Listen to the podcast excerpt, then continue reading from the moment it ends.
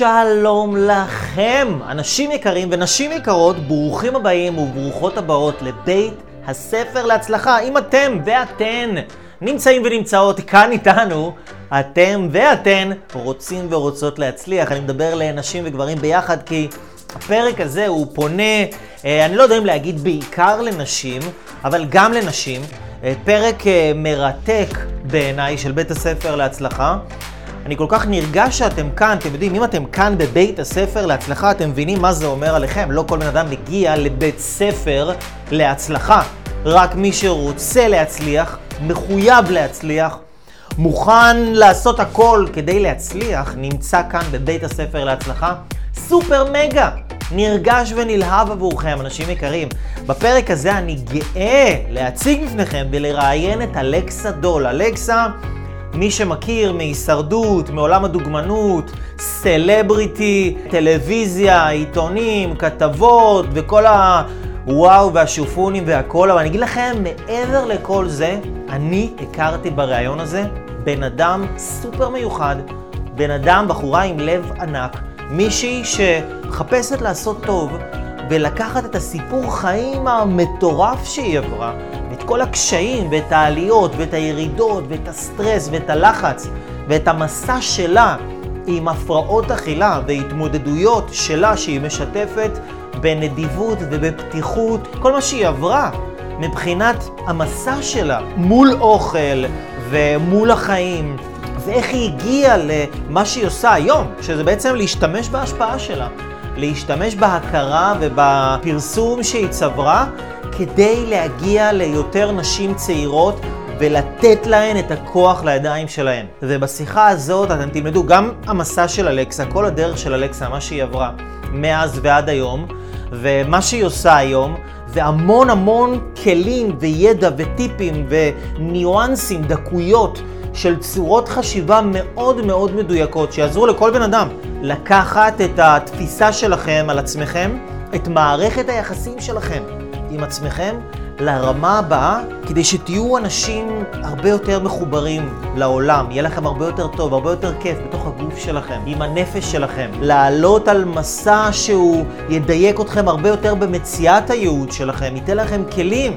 להתנהל בעולם של העצמה אישית ואיך להשתמש בכלים של העצמה האישית ושל ההתפתחות האישית כדי להרים את עצמכם ולהגשים את כל המטרות שאתם רוצים להגשים. אז אני סופר נרגש להזמין אתכם לראות או לשמוע את הפרק הזה אם אתם מוצאים אותי פה ביוטיוב או אם אתם בספוטיפיי או בגוגל פודקאסט או אפל פודקאסט. שתפו את הפרק הזה, חבר או חברה שאתם חושבים שזה רלוונטי עבורם ואם אתם רוצים לקחת את עצמכם צעד נוסף קדימה בהגשמה העצמית שלכם, במערכת יחסים שלכם עם אוכל, עם תזונה, עם אנרגיה, עם בריאות, עם הגוף, עם עצמכם.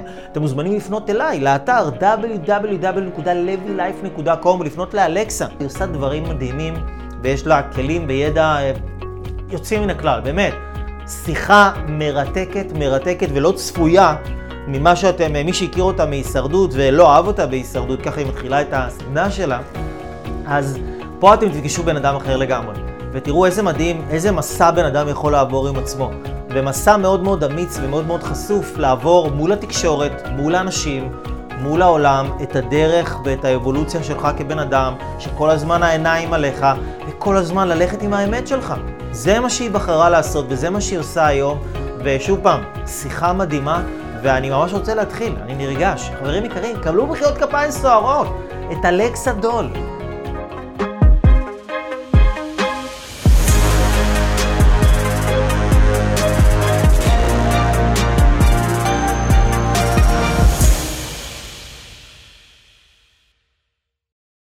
אלכסה.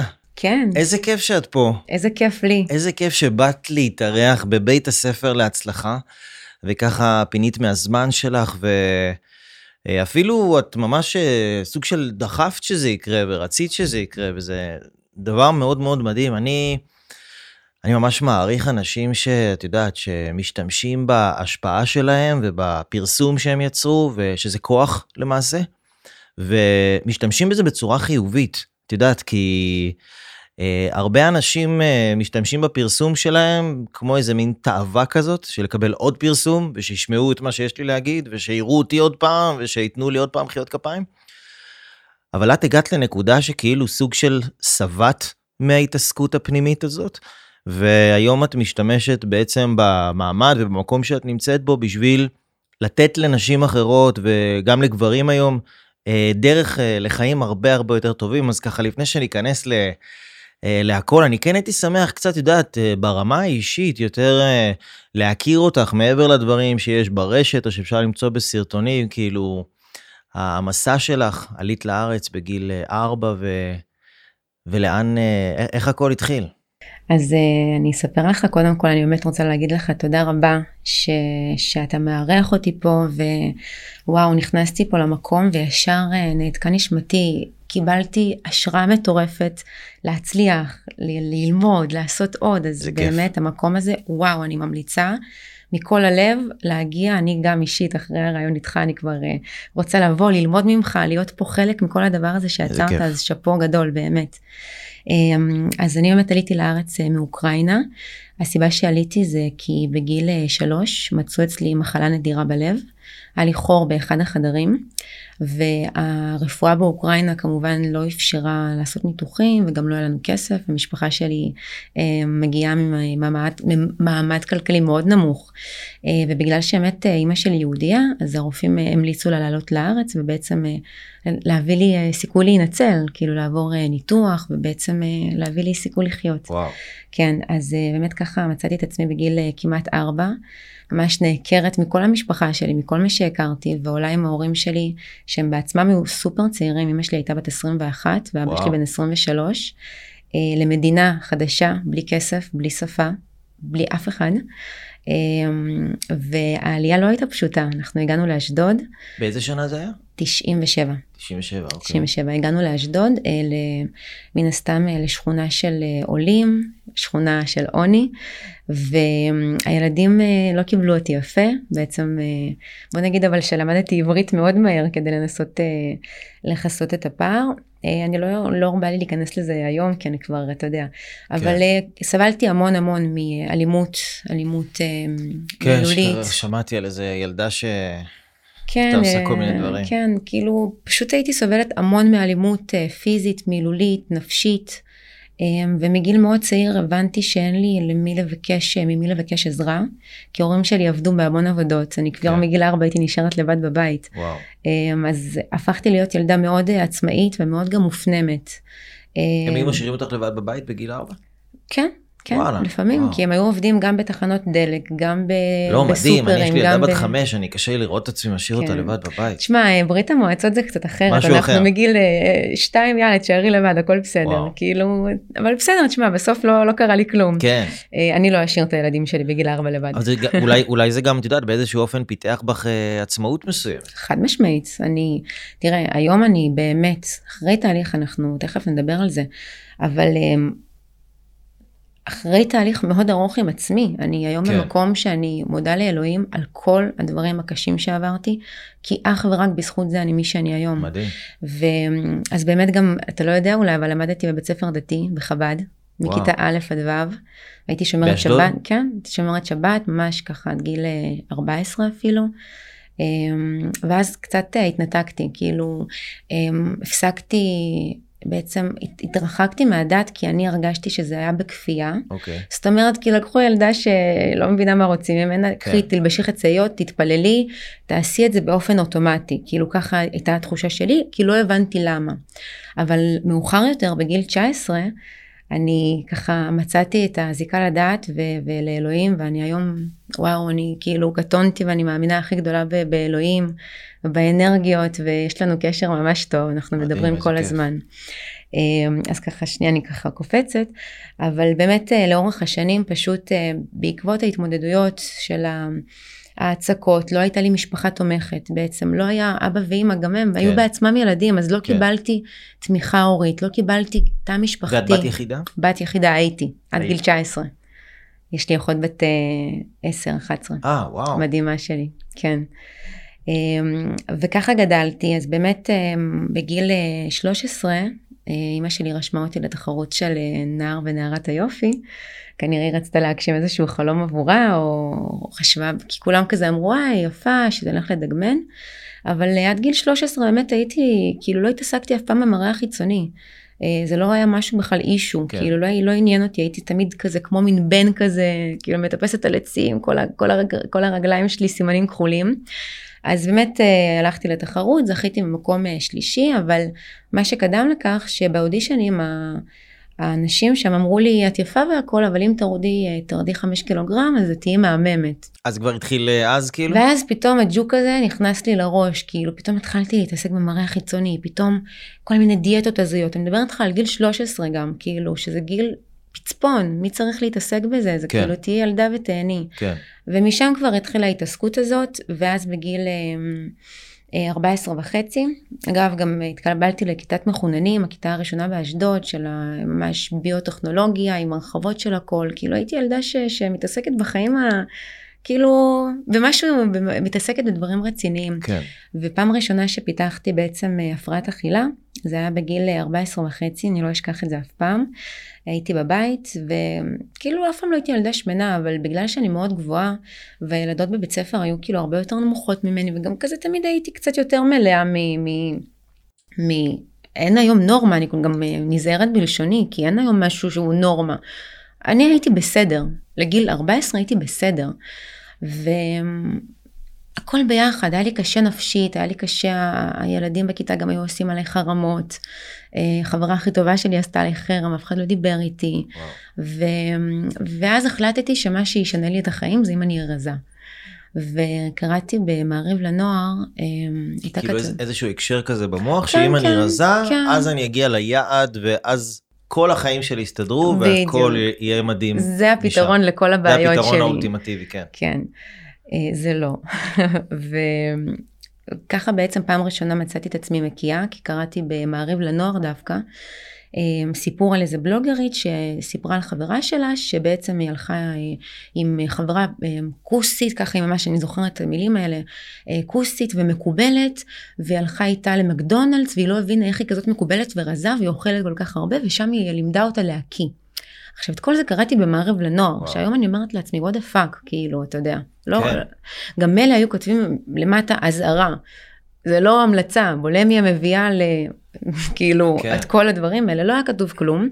באותו רגע כאילו אמרתי לעצמי, oh my god, אולי מצאתי את ה... זה הוצג כאיזשהו סוג של פתרון בדיוק, כזה? בדיוק, זה היה כאילו פתרון, כאילו, ומצאתי את עצמי באמת הולכת להקיא פעם ראשונה, ומשם בחופש הגדול באמת ככה ירדתי במשקל, וחשבתי שזה פשוט, אה, זה יהיה בקטנה, אני רק רוצה לרדת כמה קילוגרמים וזהו, אני לא רוצה כל החיים להקים, מי כן. חשב על זה בכלל? כן. אף אחד לא אומר לך אזהרה קשה, כאילו מתחילים עם זה, מהר מאוד מידרדרים.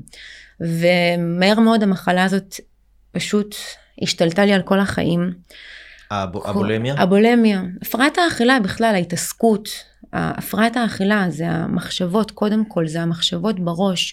כי זה יכול להיות אנורקסיה, זה יכול להיות אה, בולמיה, זה יכול להיות בינג' איטינג, זה יכול להיות אכילה רגשית. כל המחשבות האלה של ההפרעת אכילה שמשתלטות, ממש משתלטות על המוח. תוך כמה חודשים ירדתי מכיתת מצטיינים לכיתה של הבעייתיים אפילו. וואו.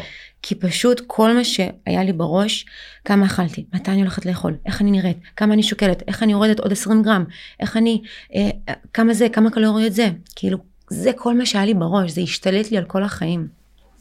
ו, ומאז פשוט החיים שלי התחילו לאט לאט להידרדר. וגם התחלתי לפתח בעצם זהות כפולה. כי מה שהכי מפחיד בעולם, בנות שמתמודדות עם הפרעת אכילה, זה שמישהו יגלה. Mm, זה ממש... כן, לגמרי, היה בושה. זה הייתה בושה. כן, כן, אני, אני עבדתי עם כמה נשים ש...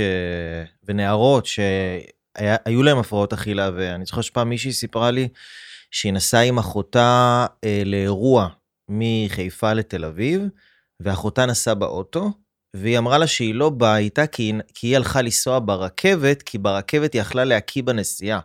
זה לא מפתיע אותי, גם אני אה, מצאתי את עצמי בסיטואציות מטורפות. אה, כדי להקיא בעצם, שוב, זה, זה, זה ממש מחלה, זה התמכרות לכל דבר, כמו התמכרות לסמים הכי קשים, כי זה א', משתלט לך על כל החיים. אה, הבושה, האשמה שמלווה את זה, שמישהו יגלה, ואתה גם, כאילו, יש המון אשמה של לאיזה מצבים אני מגיעה. כן. כאילו, אה, שאני, זה חזק ממני, זה ממש, זה איזו התמכרות קשה כן. של הצורך הזה ב, אה, להעמיס כמויות אוכל אדירות לגוף, ואז ללכת להתרוקן, אה, ואז ההסתרה של איך אני עושה את זה, איפה אני עושה את זה. אני באמת לא רוצה... כאילו הרעיון זה לאכול כדי, כאילו... תראה, זה היום שאני חוקרת את הנושא וזה הדבר הכי יקר לליבי, היום אני יכולה להגיד לך בדיוק מה זה. זה מין חור בבטן רגשי בעיקר, שהאוכל בא למלא אותו. בעצם מה זה, כן. מה זה הפרעת אכילה? זה התמודדות עם אוכל, זה מערכת יחסים לא טובה עם אוכל, שבא לח- לפצות על משהו. Mm. עכשיו אצלי זה היה המון רגשות של ביקורת עצמית, שנאה עצמית, פחדים, אה, חרדות, רגשות אשם. שלא ידעת את זה על עצמך אז. לא ידעתי, פשוט היה לי המון ולא ידעתי כי לא היה לי עם מי לדבר. כן, ומה קורה? הרגשות הרי, היום אני יודעת גם שהרגשות נמצאים באזור של הבטן, כן. אוקיי? אז הרגשות מנסים לצאת, ומה אני עושה? אני כאילו אוכלת, אוכלת, כן. אוכלת, משתיקה אותם, כן, ואז כשאני בעצם מקיאה, הסרוטונין במוח עולה, יש הרגשה של אופוריה, ממש כמו כן. סמים. כן. בעצם אתה כאילו, אתה מרגיש מדהים אחרי התרוקנות, Mm, נכון. אבל זה מהר מאוד יורד, ומהר מאוד הרגשות של האשם והבושה חוזרים. ואז נהיה מעגל, שפתאום אם הייתי מקיאה פעם בשבוע, פעמיים בשבוע רק כדי לרדת במשקל, פתאום הדיכאון שליווה אותי, זה היה בעצם ממש כמו סמים, היה מעלה לי, ואז מוריד לי, ואז אני צריכה עוד פעם. אז האכילה הכפייתית כבר לא הייתה בכלל לרדת במשקל, זה היה צורך של הגוף שלי, של המוח שלי, בהתמכרות הזאת, הדרך היחידה שהייתה לי להעלות לעצמי את המצב כאילו רוח. איזושהי דרך אה, לווסת את עצמך רגשית כן, בעצם. כן, ממש. לאזן את עצמך אולי אפילו רגשית. שוב, זה כאילו, זה, זה כן, ההפך הגמור, כן. אבל זו הייתה ההתמודדות שלי עם הכל, עם הכל. ואם נגיד פעם מישהו היה אומר לך, אה, אלכסה, אה, אולי את לא אוהבת את עצמך, אולי את אה, צריכה ללמוד, אה, לא יודע, לעבוד על הערך העצמי שלך, וכאילו איך היית מגיבה לזה מתוך המקום שהיית בו אז? היית מתחברת לדברים האלה או שהיית... לא הייתי מגיבה, כי כשיש הפרעת אכילה זה פיצול אישיות. יש שניים, יש אותי, שאני הקטנה המפוחדת הילדונת שנתקעתי איפשהו מאחור בגיל, ה, בגיל הצעיר, ויש את ההפרעת אכילה שהיא בדרך כלל מה שרואים מבחוץ, והיא בדרך כלל מוחצנת ובטוחה בעצמה, והיא משקרת, כן. היא שקרנית, כן, ולאט לאט ככל שהשנים עברו, נהפך לי ממש פיצול אישיות בתוכי. כן. זה הגיע ל... טוב, גם המקצוע הזה, המקצוע של הדוגמנות הוא מאוד מאוד חיצוני, כן, וכאילו כן. אז קורה משהו מאוד מאוד פנימי, והפער כן. הוא עצום. זה היה כאילו. דיסוננס מטורף, כן. כאילו, מצאתי את עצמי, באמת, אני בפנים הייתי מפוחדת, חסרת ביטחון, מסכנה, באמת, כאילו אומללה, אבל מראה מבחוץ כמה Mm. אני בטוחה בעצמי, ועושה אפילו צילומים הם, מוחצנים אפילו, להראות כמה אני כן בטוחה בעצמי, כן. להסתיר את מה כן. שבאמת מתחולל בפנים. וככה קפצנו, אני רק אחזור ל... ל... כן. כן. אז באמת אה, התגייסתי לצבא אחרי שבמשך השנים... אז בגיל 14 וחצי אבל זה התחיל, זה התחיל. ואז זה- זה המש- זה המשיך והתקדם זה כזה? המשיך, כן, זה היה כאילו, עד גיל 19 זה לא היה כל כך נוראי, זה כן כבר מן הסתם שלט לי בחיים ומצאתי את עצמי בסיטואציות הזויות. פשוט לא ידעתי לאן זה עוד יוביל אותי. כי אז נכנסתי בעצם לצבא, המסגרת הזאת בכלל לא התאימה לי. אה, אה, התחלתי לפתח גם אנורקסיה, ממש ירדתי בצורה משמעותית במשקל, התעלפתי, בב... ב... הייתי מתעלפת בבסיסים. ראו שאני לא כשירה, הייתי עולה במדרגות עם הנשק, הייתי מתנשפת והייתי צריכה כאילו לשבת עשר דקות, לנשום, כי הייתי כל כך רזה וכל כך חלשה ולא וואו. הייתי אוכלת כלום. כלום, הייתי, הייתי שותה רק נס, שבע נס ביום, סיגריות וסוכריות על מקל, זו הייתה התזונה שלי. ומן הסתם היום אני מבינה כמה זה, זה, זה לא רק לגוף, זה גם, אתה יודע, פה. אז כשאתה אומר, אם מישהו היה בא ואומר לי, את צריכה פשוט uh, לעשות עבודה, לא הייתי אני, לא היה שם עם מי לדבר. כן, כאילו זה היה הכל אה, קליפה חיצונית. כן. ומה שקרה אחרי שבאמת אחרי שנה, אה, באמת אה, שחררו אותי מהצבא, אמרו לי שאני לא כשירה להמשיך לתפקד, לא רצו לקחת על האחריות, כי באמת פשוט אין היה לי מי לדבר. מצאתי את עצמי בבית, חושבת על החיים, עצובה, בדיכאון. עליתי במשקל, ירדתי במשקל, כל הזמן זה היה ההתעסקות הזאת, ואמרתי, מה יעשה לי טוב? או, אני אלך לדגמן. כמובן, אה, אתה יודע, ברגע שהלכתי לדגמן זה רק החמיר מן הסתם את הפרעת האכילה, את המערכת היחסים עם עצמי, זה היה ביקורת מטורפת כל הזמן, כי כשהייתי באה בעצם לסוכנות, היו אומרים לי תתפשטי, מודדים אותי ככה מול אנשים אחרים, ואומרים השמנת פה, רזית פה, את צריכה לרדת פה. ביקורת, אני לא מספיק טובה, כל הזמן השוואה לאחרות, כל הזמן גם, הרי היום אם יש לי מוצר, אז המוצר הוא בפרונט, אם אומרים לי שהמוצר שלי לא טוב, אוקיי, אני, היום אני יודעת להבדיל ביני לבין המוצר, אז אני אעשה שינויים, אני אשפר כן, את המוצר, כן. אני אקח את הביקורת, אני אעשה משהו כדי, אתה יודע, שהמוצר יהיה טוב. כן. אני הייתי המוצר במשך עשר שנים כמעט, שהייתי בדול, בעולם הדוגמנות, ואז שאני המוצר, ואין את ההפרדה, אני באה, ואז אה, בקלות אומרים לי, לא, too ugly, too fat, not good. כן, זה... כאילו, זה שובר אותך, זה שובר אותך, כן. כאילו, ו- ושם הייתי הרבה שנים, וזה היה כל הזמן, המערכת יחסים שלי עם עצמי הייתה נוראית, וגם לאט לאט הפיצול הזה שחוויתי נהפך ליותר ויותר רציני. וואו. והפעם הראשונה שממש הבנתי שיש לי בעיה רצינית, זה היה ב... בגיל 22, הייתי בניו יורק, נסעתי לעבוד. אז, אז את בעצם מבערך 14, גיל 14 וחצי, עד גיל 22, מתמודדת עם זה ברמה היומית? כן, ואף אחד לא יודע. ואת גם מדגמנת במקביל? גם ש... מדגמנת, כן. באיזה, מדג... באיזה נפח של פעילות? כאילו זה יכול להיות אחת כל יום, אז, או שזה... אז בגיל 19 התחלתי כזה, אחרי שהשתחררתי מהצבא, התחלתי פה ושם לדגמן, זה לא היה כל יום, בגיל 21 זה כבר נהיה כאילו יותר רציני, וגם התחלתי לטוס לחו"ל. Mm. טסתי פעם ראשונה לארצות הברית בגיל 21. אמ, שגם זה לא, לא טוב, כי באמת התמודדתי המון אמ, אמ, הטרדות מיניות, ושוב, אני ילדה בת 21, בלי הורים תומכים, כי עד אז גם לא הייתי כן. ב...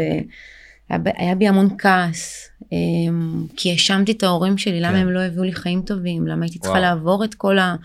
אתה יודע, בנוסף להפרעת אכילה, היה בי המון המון כעס. כעס ואשמה וזיכרונות של טראומות מהילדות, מאנשים שפגעו בי. ואז זה התחיל גם עם כל מיני דברים שחוויתי בעולם הדוגמנות, כמו באמת הטרדות. אה, שוב, אני לבד מול העולם, כן. לא היה לי אף אחד. כן. וההפרעת אכילה הייתה החברה היחידה שלי, זה מה שאנשים לא מבינים, למה כל כך קשה לצאת כן. מהפרעת אכילה? כי היא, יש, יש לה זהות, היא מפתחת זהות, כן. קוראים לזה אנה או מאיה. ממש אנה זה כינוי לאנורקסיה, מאיה זה כינוי לבולמיה, והבנות שמתמודדות עם הפרעות אכילה, או, או הבנים, הם חושבים שהם לבד בעולם, וזה החברה היחידה שלהם. Mm. וזה ממש, זה, זה מחלה ערמומית, זה מחלה מטורפת, זה, זה לא אוכל, זה פה, זה בראש, זה מחלה נפשית שגורמת לך מבודדת אותך מכולם.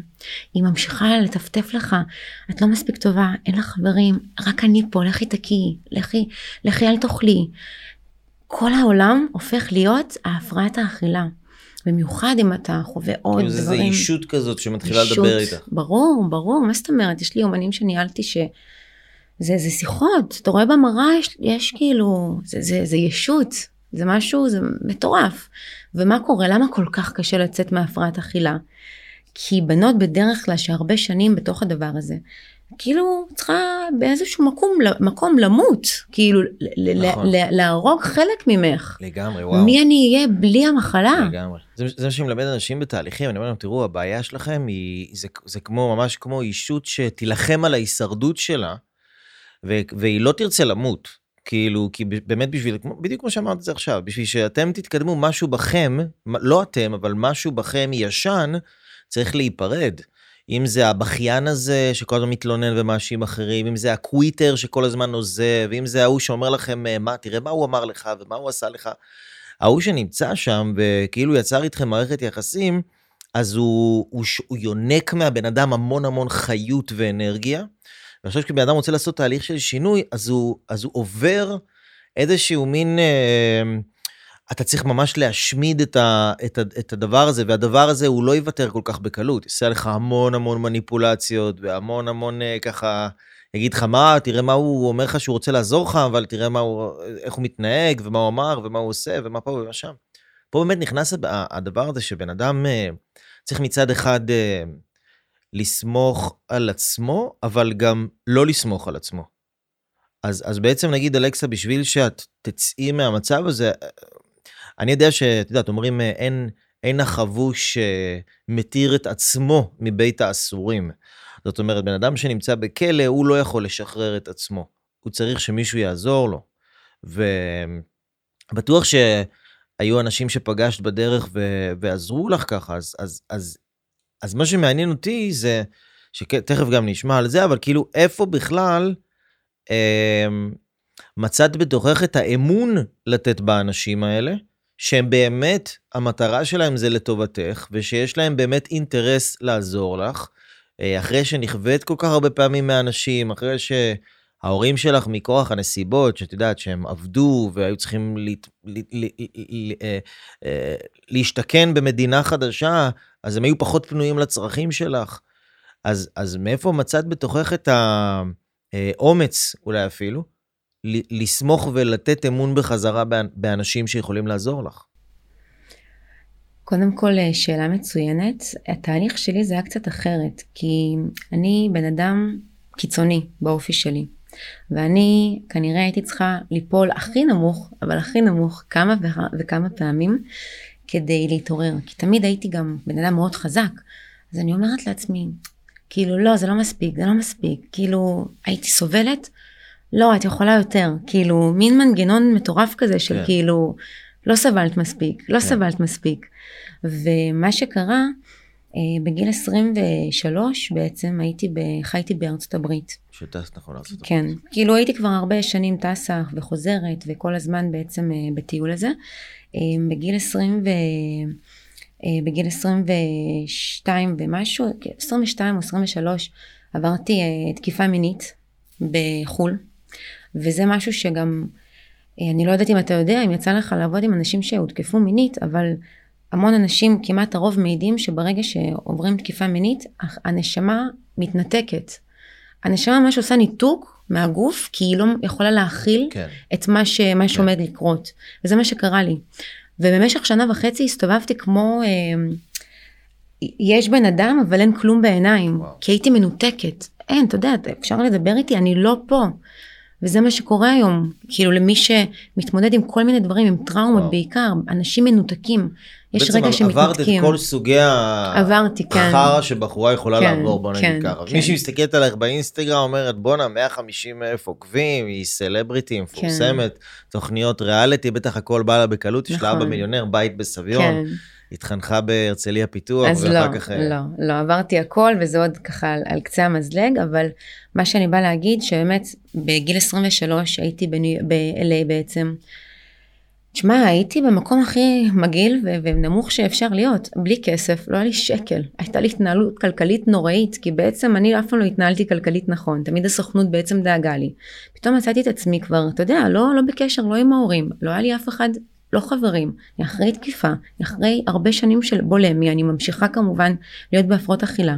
מצאתי, אלוהים באמת שלח לי מלאך, מישהו שגרתי אצלו ב-LA, חבר, בן אדם מדהים, שפשוט פתח לי את הבית שלו ו- וכאילו ראה ילדה במצוקה באמת. ומה שקרה זה היה באמת, אלוהים שלח לי מלאך.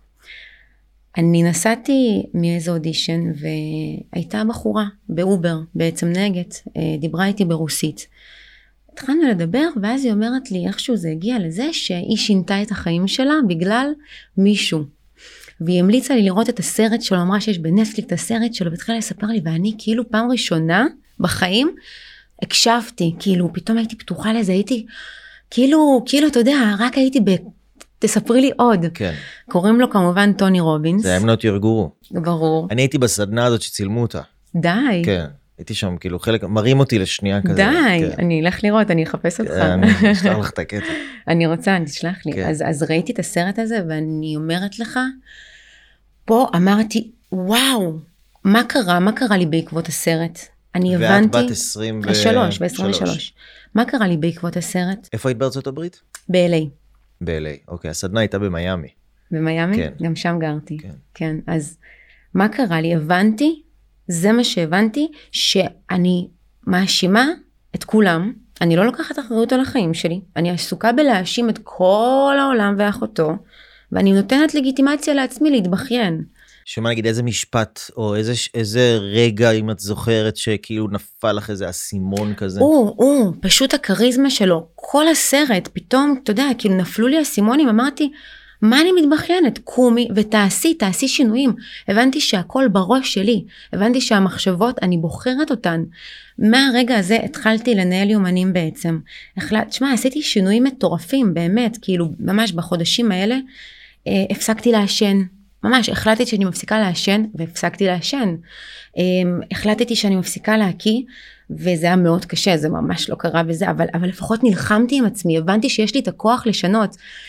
כתבתי לי, הבנתי שבעצם יש הצהרות חיוביות, ובעצם אני צריכה לזמן את המציאות שלי, ובעצם אני צריכה כאילו לראות את החלום שלי וללכת אליו. עד אז לא חלמתי. איזה, לא היה לי חלומות, הייתי כאילו בהישרדות, הייתי כן. במצב של הישרדות. כן. כתבתי על כל ה... ממש כתבתי בבריסטולים, מה אני רוצה להשיג, ו- וממש כאילו, וכתבתי כל החדר שלי, ותשמע, השינוי היה מדהים. ומפה הבנתי פתאום עוד לא היה לי כלים, עוד לא שמחתי על אף אחד, אבל ידעתי שאני יכולה להשתנות וזה תלוי בי. כן. וגם זה סוג אחר של אה, דופמין ו- ואנדרנלין כן. ותחושה של אה, הצלחה. כן. שגם נשארת לאורך זמן, לעומת uh, שאוכלים ומקיאים, שזה נותן איזה מין תחושה מסוימת. בטח. איזה כאילו הקלה מסוימת, אז את יודעת, כשבן אדם מתחיל ללמוד, וואלה, אני עושה פעולות מסוימות, והפעולות האלה משפיעות על החיים שלי, ואני לא התוצאה של הדברים שקרו לי, אני הסיבה, אני יכול לחולל דברים שלא קרו לי אף פעם, אז החוויה הזאת היא חוויה מדהימה. ואת פה סביב גיל 24 בערך? אז כאילו כמה כן, זמן היית ב... בארצות הברית? הייתי כמה חודשים בארצות כאילו הברית. כאילו ראית סרט וכאילו. כאילו אמרת יאללה אז, אני... אז, אז באמת, אז התחלתי לעשות את השינוי. לבד? התחלת לבד? לבד, לבד. הייתי, לא שמחתי על אף אחד, לא היה לי כסף גם לפסיכולוגים, גם כן. הקטע הוא שאני באה מאוקראינה, פסיכולוג זה מילה גסה. כאילו בתרבות הרוסית אין פסיכולוג, אסור ללכת לטיפול, תפתרי הכל לבד. כי אתה לא יכול להסתדר לבד, כן. כי אתה, אין, אין, אתה משוגע כן. כנראה. אתה יכול לבד. יש עדיין אנשים שחושבים ככה, ברור, כן. לא רק בהכרח של פסיכולוג, אני לא, אני, בתפיסה שלי פסיכולוג כן. זה לא הדרך הכי... גם שלי זה, אגב, אבל, גם שלי. בסדר, למי שזה עובד, סבבה. אה, אבל כן, לבד היום אי אפשר. כן. אני אומר לאנשים, כאילו, אני היום לא עושה שום דבר לבד. כן. כאילו, אני צריך להכין, לא יודע מה, אייטם לערוץ 13 אה, שם, אני עושה כזה, מדבר על האח הגדול עכשיו נכון. שם, וזה. אז אני מתקשר לאשתי, אני שואל אותה מה, איזה רעיונות אה, זה. אני כותב ספר, אני שואל אנשים, מה אתם חושבים, כן. איזה רעיונות, איזה נושאים, כאילו, אני, אני כאילו לבד כבר uh, מבין שזה לא... לבד אי אפשר, אי אפשר. זה מאוד הישרדותי גם לרצות בדיוק, לעשות לבד. בדיוק, זה ממקום, תשמע, אני הבנתי על עצמי היום, היום אני בהבנה מדהימה של מה שחוויתי אז, אז לא הבנתי את הדברים שאני מבינה היום. אבל כל המנגנון שלי, פעלתי מתוך הישרדות. הכל, המחשבה שלי הייתה הישרדותית, התגובות שלי היו הישרדותיות, הגוף שלי, אני היום מאוד מתעסקת בגוף ורגש. אני משחררת ממקומות בגוף, יש נקודות מסוימות ש, שמחזיקות טראומות הרי, כן. אוקיי? אז, אז, אז הבנתי שכל המחשבה שלי הייתה מתוך הישרדות. כן. וכשאתה מתוך הישרדות אתה לא יכול באמת לעשות שום דבר. נכון. וכשחזרתי לארץ החלטתי באמת אחרי תקופה שבאמת היה לי מדהים, באמת שיניתי, הפסקתי להקיא, הפסקתי לעשן. אה, אה, התחלתי כאילו, שיניתי באמת את כל החיים שלי, הייתי על הגל, חזרתי לארץ, בום, נפילה. מה זה נפילה? למה נפילה? כאילו אותה סביבה, אותה, חזרת לסביבה מסוימת? בדיוק, חזרתי כן. קודם כל לבית של ההורים. Mm. ישר כל הטריגרים, ישר עוד פעם, כן. חוזרת להקיא, חוזרת לחשוב אה, רע על עצמי, כי אין מה לעשות, הגוף כן. הרבה יותר חכם מאיתנו, כן. המוח זוכר. כן, הסביבה אז, תמיד מנצחת. תשמע, היה לי קשה, אמיתי, היה לי קשה, שוב, כמו שאתה אומר, רואים דוגמנית, בטח הכל קל, אני, היה לי קשה ועשיתי דברים אמיצים מאוד. החלטתי עם עצמי לקחת הלוואה של 80 אלף שקל בזמנו, כשאין לי שקל, כאילו אין לי שקל באמת. לקחתי הלוואה של 80 אלף שקל אחרי שגרתי באוטו רק העיקר להיות בבית של ההורים. ממש גרתי באוטו תקופה, עברתי בין אה, חברים בתל אביב, ממש, אני זוכרת, גרתי באוטו, אה, כל הדברים שלי באוטו, כל וואו. יומיים שלושה הייתי נזרקת, ממש ככה, אצל בן אדם אחר. כאילו מה אמרת, עדיף לי את זה, העיקר לא כן, לספוג את כן, ההישרדותיות כן. הזאת מהבית של ההורים? כן, כי זה החזיר אותי לכל הטראומות שלי ולכל הדפוסי חשיבה הקודמים שלי. זאת אומרת, לשם אני לא הולכת לחזור. כן, גם, גם אז עוד לא הייתי במקום טוב איתם, עוד הייתי, כאילו כעסתי עליהם והבית לא היה לי טוב. ופשוט, ממש, הייתי תקופה של איזה שנה ומשהו, כאילו, לפני ששכרתי דירה, אני ככה דילגתי, אבל הייתי בסאבלטים ונזרקת אצל אנשים וממש כאילו לפעמים גם לא כאלה אנשים שרצו בטובתי כאילו ממש. ו... ואז החלטתי לקחת שוב גם אסור להיות במינוס זה משהו שכל החיים אמונה מגבילה אתה יודע כן. אומרים אסור להיות במינוס אסור כן. להיות בחוב אסור ללכת לקואוצ'רים אסור לקבל עזרה זה מה שהיה לי בראש אתה כן. מבין אז הייתי צריכה עוד לפני זה כאילו להילחם עם כל מה שלמדתי מהבית. אבל אמרתי, ידעתי משהו בתוכי, ראיתי את השינוי המדהים שעשיתי לבד, אמרתי, אני לוקחת דירה, אני סומכת על עצמי, אה, שאני אמצא את הכסף, שאני אעשה עבודה, שאני שמחתי על עצמי. ואז התחילה באמת, התחיל תהליך של, של שינוי. הלכתי לקואוצ'רית, הלכתי למספר פסיכולוגים ולא התחברתי. אני גם, שוב, כל אחד ומה שמתאים לו, אני יותר דוגלת וחושבת, גם אני היום קואוצ'רית, לא פסיכולוגית, אני, מה שמתאים לי אה, זה, קואוצ', זה קואוצ'ינג יותר, זה משהו יותר ממוקד, זה NLP, אני גם NLPיסטית, אני מסיימת עכשיו היום את ה-NLP master שלי. ככה לקחתי את זה ממש קדימה, כי זה משהו שעזר לי. ותשמע, הייתה לי שנה מדהימה בדירה הזאת, אפילו פחות, כי וואו, התחלתי להיחשף לכל האנשים הכי מדהימים בעולם. קודם כל נחשפתי ללואיז היי, התחלתי תהליך של סליחה. סליחה לעצמי, לסלוח לעצמי ולסלוח לאחרים. אז הנשים האלה שכל החיים האשמתי אותם, ובעצם היום הבנתי, אז הבנתי כבר, שכשאני מאשימה אחרים ואני לא סולחת, אני משאירה את הכוח בידיים שלהם. אין לי את הכוח על החיים שלי כשהאשמתי את הילדים והאשמתי את ההורים והאשמתי את האנשים שפגעו בי, כאילו לקחתי את הכוח והבאתי להם. כן. אז בזכות לואיז היי למדתי לסלוח. באמת, עשיתי תהליך מדהים של סליחה, כתבתי, לקחתי דף, כתבתי את כל האנשים שפגעו בי, שאני זוכרת, שכאב לי.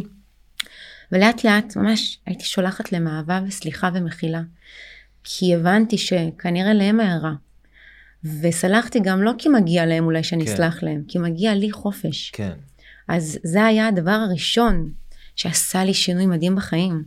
לסלוח להם ולסלוח מול עצמי. הייתי עומדת מול המראה, וזה הדבר הכי קשה שאי פעם מישהו יעשה נראה לי.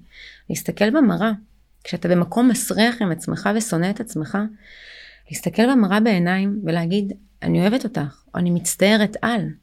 התחלתי לבקש מעצמי סליחה על כל הפעמים שאני פגעתי בעצמי, על כל השנים. תשמע, זה הדבר הכי קשה בעולם. כן. באמת, לגמרי, זה, לגמרי. זה, אבל תראה, זה עושה את העבודה. כן, לחלוטין. אני גם היה לי כמה תקופות כאלה שזה מה שעשיתי, ואז כאילו פיתחתי לעצמי גם איזושהי uh, מנט... אני, אני עבדתי, חלק מאוד מאוד גדול מהחיים שלי, זה קודם כל על המערכת יחסים שלי עם עצמי.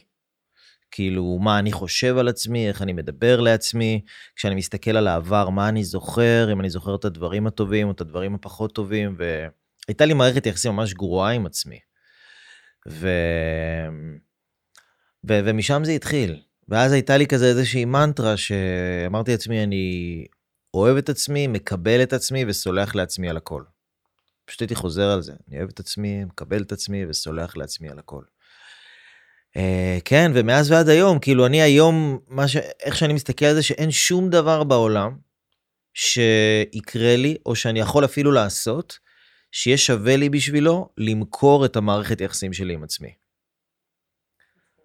כאילו, אמ, אספר סיפור קטן ככה אם אנחנו כבר נכנסנו לזה.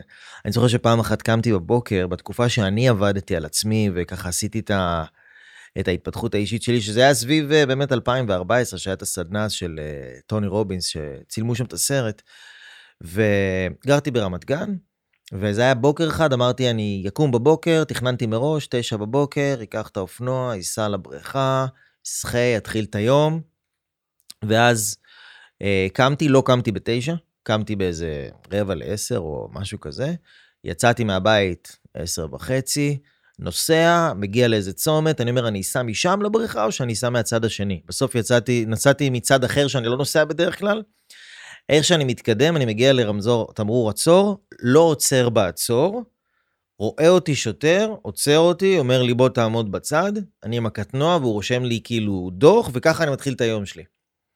ואני יושב על האופנוע בזמן שהוא הולך אחורה והוא רושם, ואני אומר לעצמי, יואו, איזה דפוק אני, מה אני עושה, למה אני עשיתי ככה, למה נסעתי משם, למה לא קמתי בזמן, למה לא הקשבתי לעצמי, למה אני תמיד צריך לעשות את זה, למה ולמה ולמה, וכאילו המשכתי אז לבריכה, ותוך כדי שאני שוחה, פתאום, פתאום היה לי איזה פלאש כזה אחורה, שהסתכלתי על הזמן הזה שישבתי על האופנוע בזמן שהשוטר רשם לי את הדוח. ופתאום קלטתי שבאותו רגע שאני הייתי צריך את עצמי הכי הרבה, אני לא הייתי שם בשביל עצמי. כאילו, ואז, כאילו, ואז בא לי כזה, יש את המשפט הזה מתהילים, גם כי אלך בגיא צל מוות לא אירע רע, כי אתה עמדי. גם אם אני אלך בגיהנום, אני לא אפחד, כי אני יודע שאלוהים איתי. ופתאום כאילו תוך כדי השחייה זה כזה קרה לי הכל כזה במין אה, כמו איזה תובנה כזאת שאפילו לא ממני בא לי כזה גם כי אלך בגיא צל מוות לא אירע רע כי אני עמדי. כשאני עם עצמי כשאני עם עצמי אז אני לא צריך לפחד משום דבר. כי בסופו של דבר מה הכי מפחיד אותי אני, אני נותן בסופו של דבר גם את הדין וחשבון רק לעצמי. כאילו ואם אני יחליט שאני לא רוצה להיות uh, שופט כזה קשוח ומייסר ולתת לעצמי דין וחשבון כזה אכזרי, אז, uh, אז זה הדבר המרכזי שבאמת יעלה את האיכות חיים שלי בצורה הכי טובה שיש. כי אני עם עצמי כל הזמן, אני לא יכול להתגרש מעצמי, אני לא יכול לעזוב את עצמי, כאילו אני לא יכול, אני לא יכול, אני תקוע עם עצמי. אני חייב, אני חייב ללמוד להסתדר עם הדבר הזה ולחיות עם זה בשלום. אז הזכרת לי את זה מתוך הדברים שככה שיתפת עכשיו אלכסה שעל ה... שאיך שהתחלת לבנות בעצם את המערכת יחסים שלך עם עצמך ולסלוח לעצמך אה, ובכלל להשקיע בעצמך אם זה התחיל בסרט הזה שקיבלת איזה עצה ובכלל זה כאילו כמו איזושהי התחלה כזאת שאתה יודע שמסתכלים על זה קצת כמו את פוגשת מישהי בטרמפ באמצע ארצות הברית לא יודעת מי הבחורה היא זורקת לך איזשהו משהו ואת נותנת, אבל את בוחרת לתת אמון במה שהיא אמרה לך, ולהקשיב לעצה הזאת וללכת לעשות עם זה משהו, ובאיזשהו אופן אולי קצת יותר עמוק גם, את בוחרת לתת אמון באלוהים, ששלח לך את הבן אדם המדויק הזה עם העצה הזאת, שהיא תגיד לך את הדבר הזה, ואז התחלת לפעול על סמך הדברים שאת בחרת, אבל קודם כל לתת את האמון הזה. ואז ואז זה המשיך לתת את האמון בעצמך, שאת יכולה להשתנות ולעשות את הדברים, ואז גם זה הגיע לנקודה שהתחלת לפנות ולבקש עזרה מאנשים. מתי, מתי זה היה, ומי הבן אדם הראשון שככה את זוכרת שממש אה, ליווה אותך או פתח לך את העיניים? אז אה, האנשים הראשונים אה, היו פסיכולוגים שלא התאימו לי בלשון המעטה, כי וואו, רק חיפשתי מישהו שיעזור לי, ו... באתי לפסיכולוג והוא עושה לי כאילו וזה עוד יותר עשה לי רע כי כן. כאילו אני לא רוצה מישהו שיקשיב לי אני רוצה כן. מישהו שיכוון אותי כן. שיעזור לי כן. שידבר כן. אז um, שואלים אותי היום כקואוצ'רית שואלים אותי איך אני אדע אם זה מתאים לי או לא זה חיבור חיבור להרגיש אם זה הבן אדם שאתה מרגיש שאתה תקוע במקום אתה מרגיש רע או טוב אם אתה מרגיש טוב יותר זה הבן אדם אם אתה לא אז לא כאילו וזה כן, בסדר. כן, כן. אז האנשים הראשונים לא התאימו לי, ואז הגעתי לקואוצ'רית מדהימה בשם ענת סגל, שוואו, שם הייתה הפעם הראשונה שהרגשתי שהנה, כאילו, כאילו משהו בה, באנרגיה, קודם כל הייתה קואוצ'רית, אז זו הייתה הפעם הראשונה שהלכתי לקואוצ'רית דווקא, אה, לאו דווקא לפסיכולוג או איזה משהו יותר כזה, כן. אתה יודע. ו, ופתאום הרגשתי שא' התחלתי לחשוף ולדבר והיא ממש עזרה לי היא שינתה לי עזרה לי לשנות את המחשבות שלי היא בכלל הציגה לי כאילו שאני יכולה לבחור את המחשבות שלי ממש אני זוכרת הייתה לנו טבלה המחשבות הטורדניות שלי ואיזה מחשבות חדשות אני רוצה mm-hmm. להתחיל לחשוב אז ממש כאילו כמו ילדה בכיתה א' הייתי יושבת איתה ממלאה ככה את המחשבות הטורדניות שלי לגבי עצמי לגבי החיים לגבי האמונות שלי. ואז יחד איתה הייתי כותבת את האמונות החדשות שאני רוצה לסגל לעצמי. ושמתי את זה על המקרר. ועצם זה שאנחנו, שבכלל ראיתי את זה על המקרר, זה בעצם הזכיר לי כל הזמן שאני צריכה לבחור את המחשבות שלי. ושוב, זה, הבנתי שהמחשבות שלי, הרעות שלי לגבי עצמי, היה הרגל סך הכל. זה הרגל שהמחשבות כל כך הרבה שנים, כן. זה המחשבות, ובן אדם, אנשים לא יודעים שזאת הבחירה שלהם, זאת הבחירה האוטומטית שלהם המחשבות. הם יכולים באותה מידה לבחור מחשבות חדשות, להתחיל לשנן את המחשבות החדשות האלה, ולאט לאט זאת תהיה המציאות החדשה שלהם. כן. אז, אז זה באמת היה תהליך, אז התחלתי קודם כל ללכת לקואוצ'רית, במשך שנתיים כמעט הייתי איתה. אמ, היא מאוד עזרה לי, מאוד. כאילו, עדיין, זה לא שפתאום השינוי היה, אני גם אומרת לכל בחורה כן. שמגיעה אליי, השינוי לא קורה ביום אחד, גם לא כן. לא בחודש. זה המון שינויים שהיו צריכים לקרות. באותו זמן גם הייתי במערכת יחסים מאוד מאוד מאוד מאוד לא טובה, רעילה. וואו, אלוהים, זה היה כאילו... אפילו לא נדבר על זה. לא, זה נחזור לשם. ממש לא, אבל בזכות הקואוצ'ינג, בזכות העזרה הזאת, להבין את עצמי, בזכות זה שהתחלתי לכבד את עצמי, לדבר לעצמי יותר טוב, להאמין שמגיע לי טוב, זה משהו מאוד רציני. כן. לא האמנתי שמגיע לי טוב, כן. כי הייתי עם הפרעות אכילה, כי גדלתי בשכונה לא טובה, כי לא היה לי כסף, כי לא היה לי השכלה כאילו, אתה יודע, כן. אני סך הכל דוגמנית, כן. כי עברתי uh, תקיפה מינית. כל האשמה הזאת שכל כך הרבה שנים ליוותה אותי, היה לי אה, כאילו אני, אני אמונה, חסרת ערך. בדיוק, אני חסרת ערך, לכן משכתי אליי תמיד גם גברים אה, אה, ומערכות יחסים לא טובות. שהורידו אותי, שלא, שלא הביאו לי באמת מקום. כי אם אני חסר ערך, אז זה מה שמגיע לי. בדיוק, אני כאילו... ממגנטת עליי את מה שאני. כן.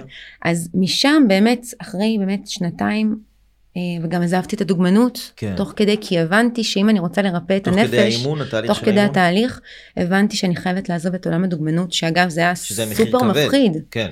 תקשיב, זה מה שאת יודעת לעשות זה אה, ההכנסה היחידה שלי, שנים, בדיוק, כאילו... כאילו זה ההכנסה היחידה שלי, ההורים היו נגד, לא כי הם, אה, אתה יודע, כבר, המערכת יחסים שלי עם ההורים שלי כבר הייתה טובה, אבל אתה יודע, הם רואים את הילדה שלהם, זה הדבר היחיד שהיא יודעת לעשות, לפחות עכשיו, זה ההכנסה היחידה, כאילו זה מפחיד, אז כל הרעשי רקע האלה, אל תעשי ואל תעשי, זה מפחיד, כן, לגמרי. אבל הקשבתי ללב שלי, ידעתי שזה הדבר הנכון עבורי, להפסיק את הרעל הזה של הדוגמנות וואו. כדי לרפא את הנפש שלי, קודם כל. מדהים. כן. אלכסה, אני ממש שמח שאנחנו עושים את השיחה הזאת. גם אני. אני חושב שאת צריכה להביא יותר מהדברים האלה לא, לאינסטגרם שלך, שאנשים כן. יותר יכירו אותך מהמקומות האלה. כאילו, את יודעת, אנשים מאוד, אה, מאוד שופטים ומאוד uh, מסתכלים על, יכולים להסתכל על דברים בצורה שטחית, כן. ובטח להגיד לך, בואנה את דוגמנית, ואיך את נראית, ואת מעלה סרטונים שאת מתחתבת, וכאילו, איך את עכשיו... Uh, באה ומטיפה לנו על uh, הפרעות אכילה וכל מיני דברים, כאילו מי את לדבר איתנו על הדברים האלה? את נתקלת בתגובות כאלה? ברור, מה זאת אומרת? כל הזמן. Um, אני אגיד לך מה, um, בהתחלה, כשאני רק התחלתי את השינוי שלי ואני התחלתי, היה דרוש הרבה אומץ להתחיל לשתף את התהליך שלי.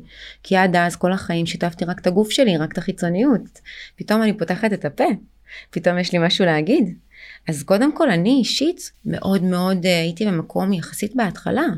כל ביקורת פתאום הייתי נגיד אומרת משהו, עכשיו גם אני בתהליך, גם אני לומדת, גם כן, אני לא, כן. אני לא מושלמת ואף כן. אחד לא מושלם וגם אני עושה טעויות. כן, שזה דבר הוא... מאוד חשוב, שבן אדם מתחיל לאהוב את עצמו, הוא מבין שהוא, שהוא שזה בדרך. בסדר, שזה בסדר, בסדר לא להיות מושלם גם. כן. אמ, גם פרפקציוניזם תמיד שלט בי, וככל שהתחברתי לעצמי אמרתי יאללה, אז בסדר, אז זה לא יהיה מושלם, הכל בסדר. מין חמלה וכאילו הכל טוב. אז בתהליך שלי קיבלתי, וואו, אלוהים, הרגו אותי. עכשיו אני גם מפורסמת, לא רק כאילו בקליקה כאילו של הקואוצ'ינג ובקבוצות וביוטיובים. כן. אני אם אני עושה טעות ויש עכשיו אה, אלף אה, תגובות רעות, זה במאקו סלב, זה בגיא פינס, זה בכל מקום. כן. הביקורת היא כאילו לא גל קטן, זה צונאמי. בכל הכיוונים, כן. ותשמע, אמיתי, בהתחלה זה היה שובר אותי. הייתי יכולה כאילו להיעלם מהאינסטגרם או מה, מהרשתות חודש. כאילו זה היה שובר אותי, אני כאילו, וואו, זה כל עולמי היה רועד. אה, ספקות עצמיות, אני לא טובה במה שאני עושה, אני אף פעם לא אחזור ל... כאילו זהו, נגמרה לי הקריירה, כן. אתה יודע, כאילו מאוד. כן. ולאט לאט גם ככל שאני קודם כל... אמ, איך למדת אבל להתמודד עם זה? להתמודד עם זה שאנשים אה, לא רק לא מסכימים איתך, אלא הם כאילו באים במטרה כאילו לרדת עלייך, כן. ו- ו- ו- וזה אפילו, נגיד לי בהתחלה זה היה מאוד מפריע, אמרתי לבן אדם כאילו, אוקיי, בוא נגיד אם אתה לא מסכים עם הדעה שלי, למה אתה צריך לתקוף אותי? כאילו אני איזה בן אדם הכי נורא שקיים, כאילו למה אתה צריך לרדת עליי? אתה יכול, תבקר את העמדה שלי, אבל למה אתה צריך להגיד עליי שאיזה בן אדם אני? מה זה קשור לעמדה שלי? כאילו, כן. לא, לא הבנתי שאנשים ככה... זה דברים שעוברים, אבל כאילו איך את, איך את התמודדת או מתמודדת, כאילו, מה את אומרת לעצמך, או מה, מה נותן לך את הכוח אה, להכיל את הביקורת הזאת באיזשהו אופן, כי את יודעת, היום מלא אנשים רוצים להיות קואוצ'רים, מנטורים, לעזור לאנשים, לייעץ, להדריך, זה נהיה כבר דבר, אנשים רוצים לעשות את זה, מערכת החינוך לא נותנת וזה פתרון. וזה מדהים בעיניי. כן. והם מפחדים אבל גם, כאילו פתאום לעלות סרטון, ואז שהחברים שלהם שמכירים אותם מהישיבות ומהסאטלות ומזה, פתאום יגידו להם, מה עכשיו אתה... אז כאילו, איך, איך את מתמודדת או התמודדת עם הביקורת הזאת? אה, תשמע, העלית פה נקודה, לדעתי, אחת החשובות ביותר. אני, כשעשיתי את השינוי, קוראים לעסק שלי ולמותג שלי בכלל להיוולד מחדש. אמ, אני הייתי במקום, אה, בוא נגיד שהשינוי האמיתי לפני שנתיים, ממש לפני שנתיים בדיוק, אחרי שמחקתי את האינסטגרם לחודשיים. וואלה. אה, שיניתי מספר. אני הגעתי, בקורונה בעצם מצאתי את עצמי מבלה כל היום עם אנשים לא טובים, בסביבה של סמים, אלכוהול, מסיבות, כאילו ממש מצאתי את עצמי אה, כבויה, באמת כבר לא היה לי טוב, אמנם כבר המערכת יחסים שלי עם עצמי הייתה טובה יותר, אבל שוב נפלתי כאילו לאותו מקום של כאילו לברוח מהמציאות ועם סביבה לא טובה. ולילה אחד פשוט באמת אלוהים כנראה כאילו התגלה אליי, אני לא יודעת אה, איך להגיד את זה אחרת. פתאום ראיתי את עצמי מהצד, כאילו ראיתי את עצמי מהצד ואמרתי לעצמי, אלכסה, מה את עושה פה? הייתי זרוקה באיזה מסיבה כאילו עם אנשים, אתה רואה כאילו כולם ממש, ה, ה, אה, כאילו אה, סדום ועמורה ממש. ואני כאילו פתאום הסתכלתי על עצמי מעצמי, אמרתי כאילו, תקשיבי, יש לך שתי אפשרויות ממש, זו שיחה שהתנהלה לי בראש. או שאת ממשיכה בדרך הזאת, ואת יודעת לאן את תגיעי, לא תגיעי למקום טוב. או שאת עושה את הדבר הכי קשה שעשית בחיים שלך ועשית דברים קשים, ואת מרגע זה משנה את החיים שלך ואת עושה את הדברים הכי קיצוניים, את לא מסתכלת לאחור, את סוגרת את כל הדלתות ואת מתחילה משהו חדש. כי לך מגיע חיים טובים יותר. ובאותו רגע פשוט החלטתי, יצאתי מהמקום הזה, לקחתי את הסים שלי, זרקתי אותו, או כאילו החלפתי מספר, נעלמתי לכל האנשים שהכירו אותי, באתי הביתה, מחקתי את כל התמונות שלי באינסטגרם, מחקתי את כל האנשים שאני עוקבת אחריהם, התנתקתי, בלע אותי על האדמה, אבל כאילו ליטרלי, אף אחד לא יודע איפה אני. וידעתי שזה הדבר היחיד שיכול להציל אותי ולעזור לי לעשות את השינוי. כי כמו שאתה אומר, אם אני ממשיכה, אני בעצם חמשת האנשים הכי קרובים אליי ואני זה החברה שלי. אני אומרת לכל מיני בנות שאני מאמנת, תראי לי מי החברות שלך, אני אגיד לך מי תהיי בעוד חמש שנים. כי אם החברות שלך והחברים שלך משפיעים עליך לרעה, והם לא מעוררים בך שום אה, השראה, את תהיי באותו מקום. ותקשיב, אני אומרת לך, זה היה הדבר הכי קשה שעשיתי באמת. הייתי צריכה ללמוד הכל מחדש. פה היה באמת השינוי שעשיתי אחת ולתמיד, כאילו, השינוי האחרון, בוא נגיד לחיים החדשים שלי, ממש הרגשתי שנולדתי מחדש. אני לא אמרתי את זה בשום מקום, אבל באמת אני, אני כאילו, אני אחשוף את זה פה, ממש אייטם, אבל אה, אני הייתי מכורה לסמים קשים, כאילו הגעתי למצב שהייתי מכורה לסמים קשים, כי ההתמכרות, האופי ההתמכרותי, אמ, בא לידי ביטוי או שזה בהפרעות אכילה, או שזה בסמים, או שזה בסיגרות, או שזה באלכוהול.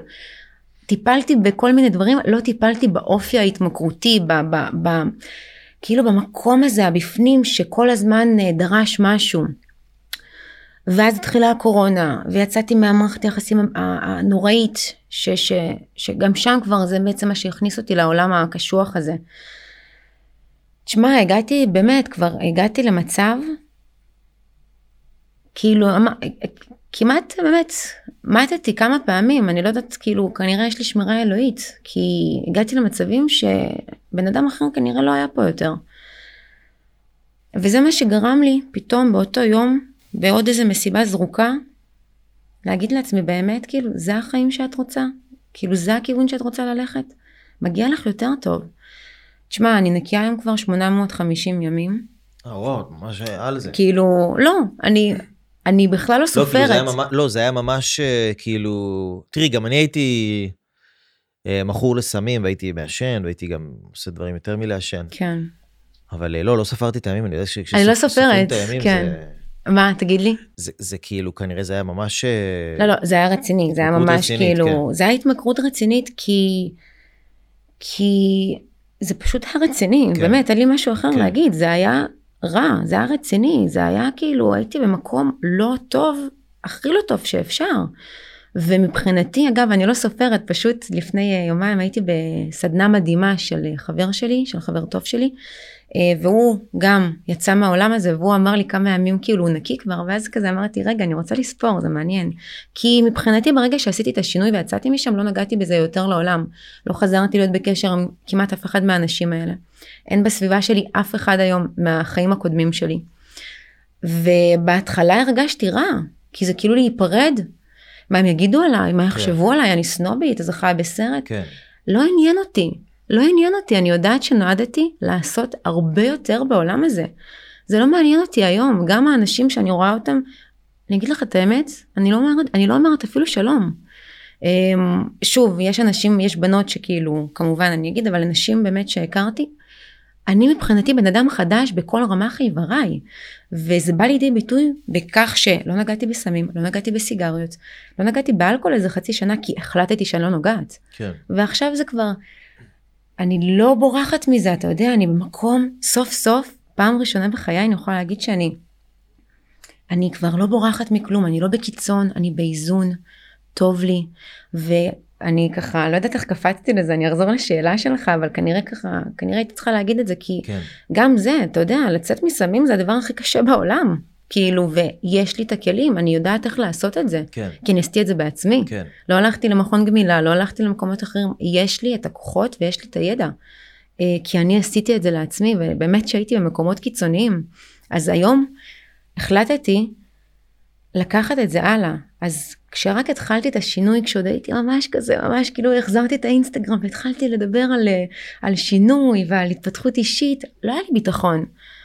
אז הלכתי ולמדתי קואוצ'ינג שנה, והיום אני קואוצ'רית מוסמכת, ואז לקחתי את זה הלאה, למדתי 12 צעדים לגמילה מהתמכרויות. לקחתי את זה הלאה, התחלתי ללמוד NLP, סיימתי NLP, עכשיו סיימתי NLP master.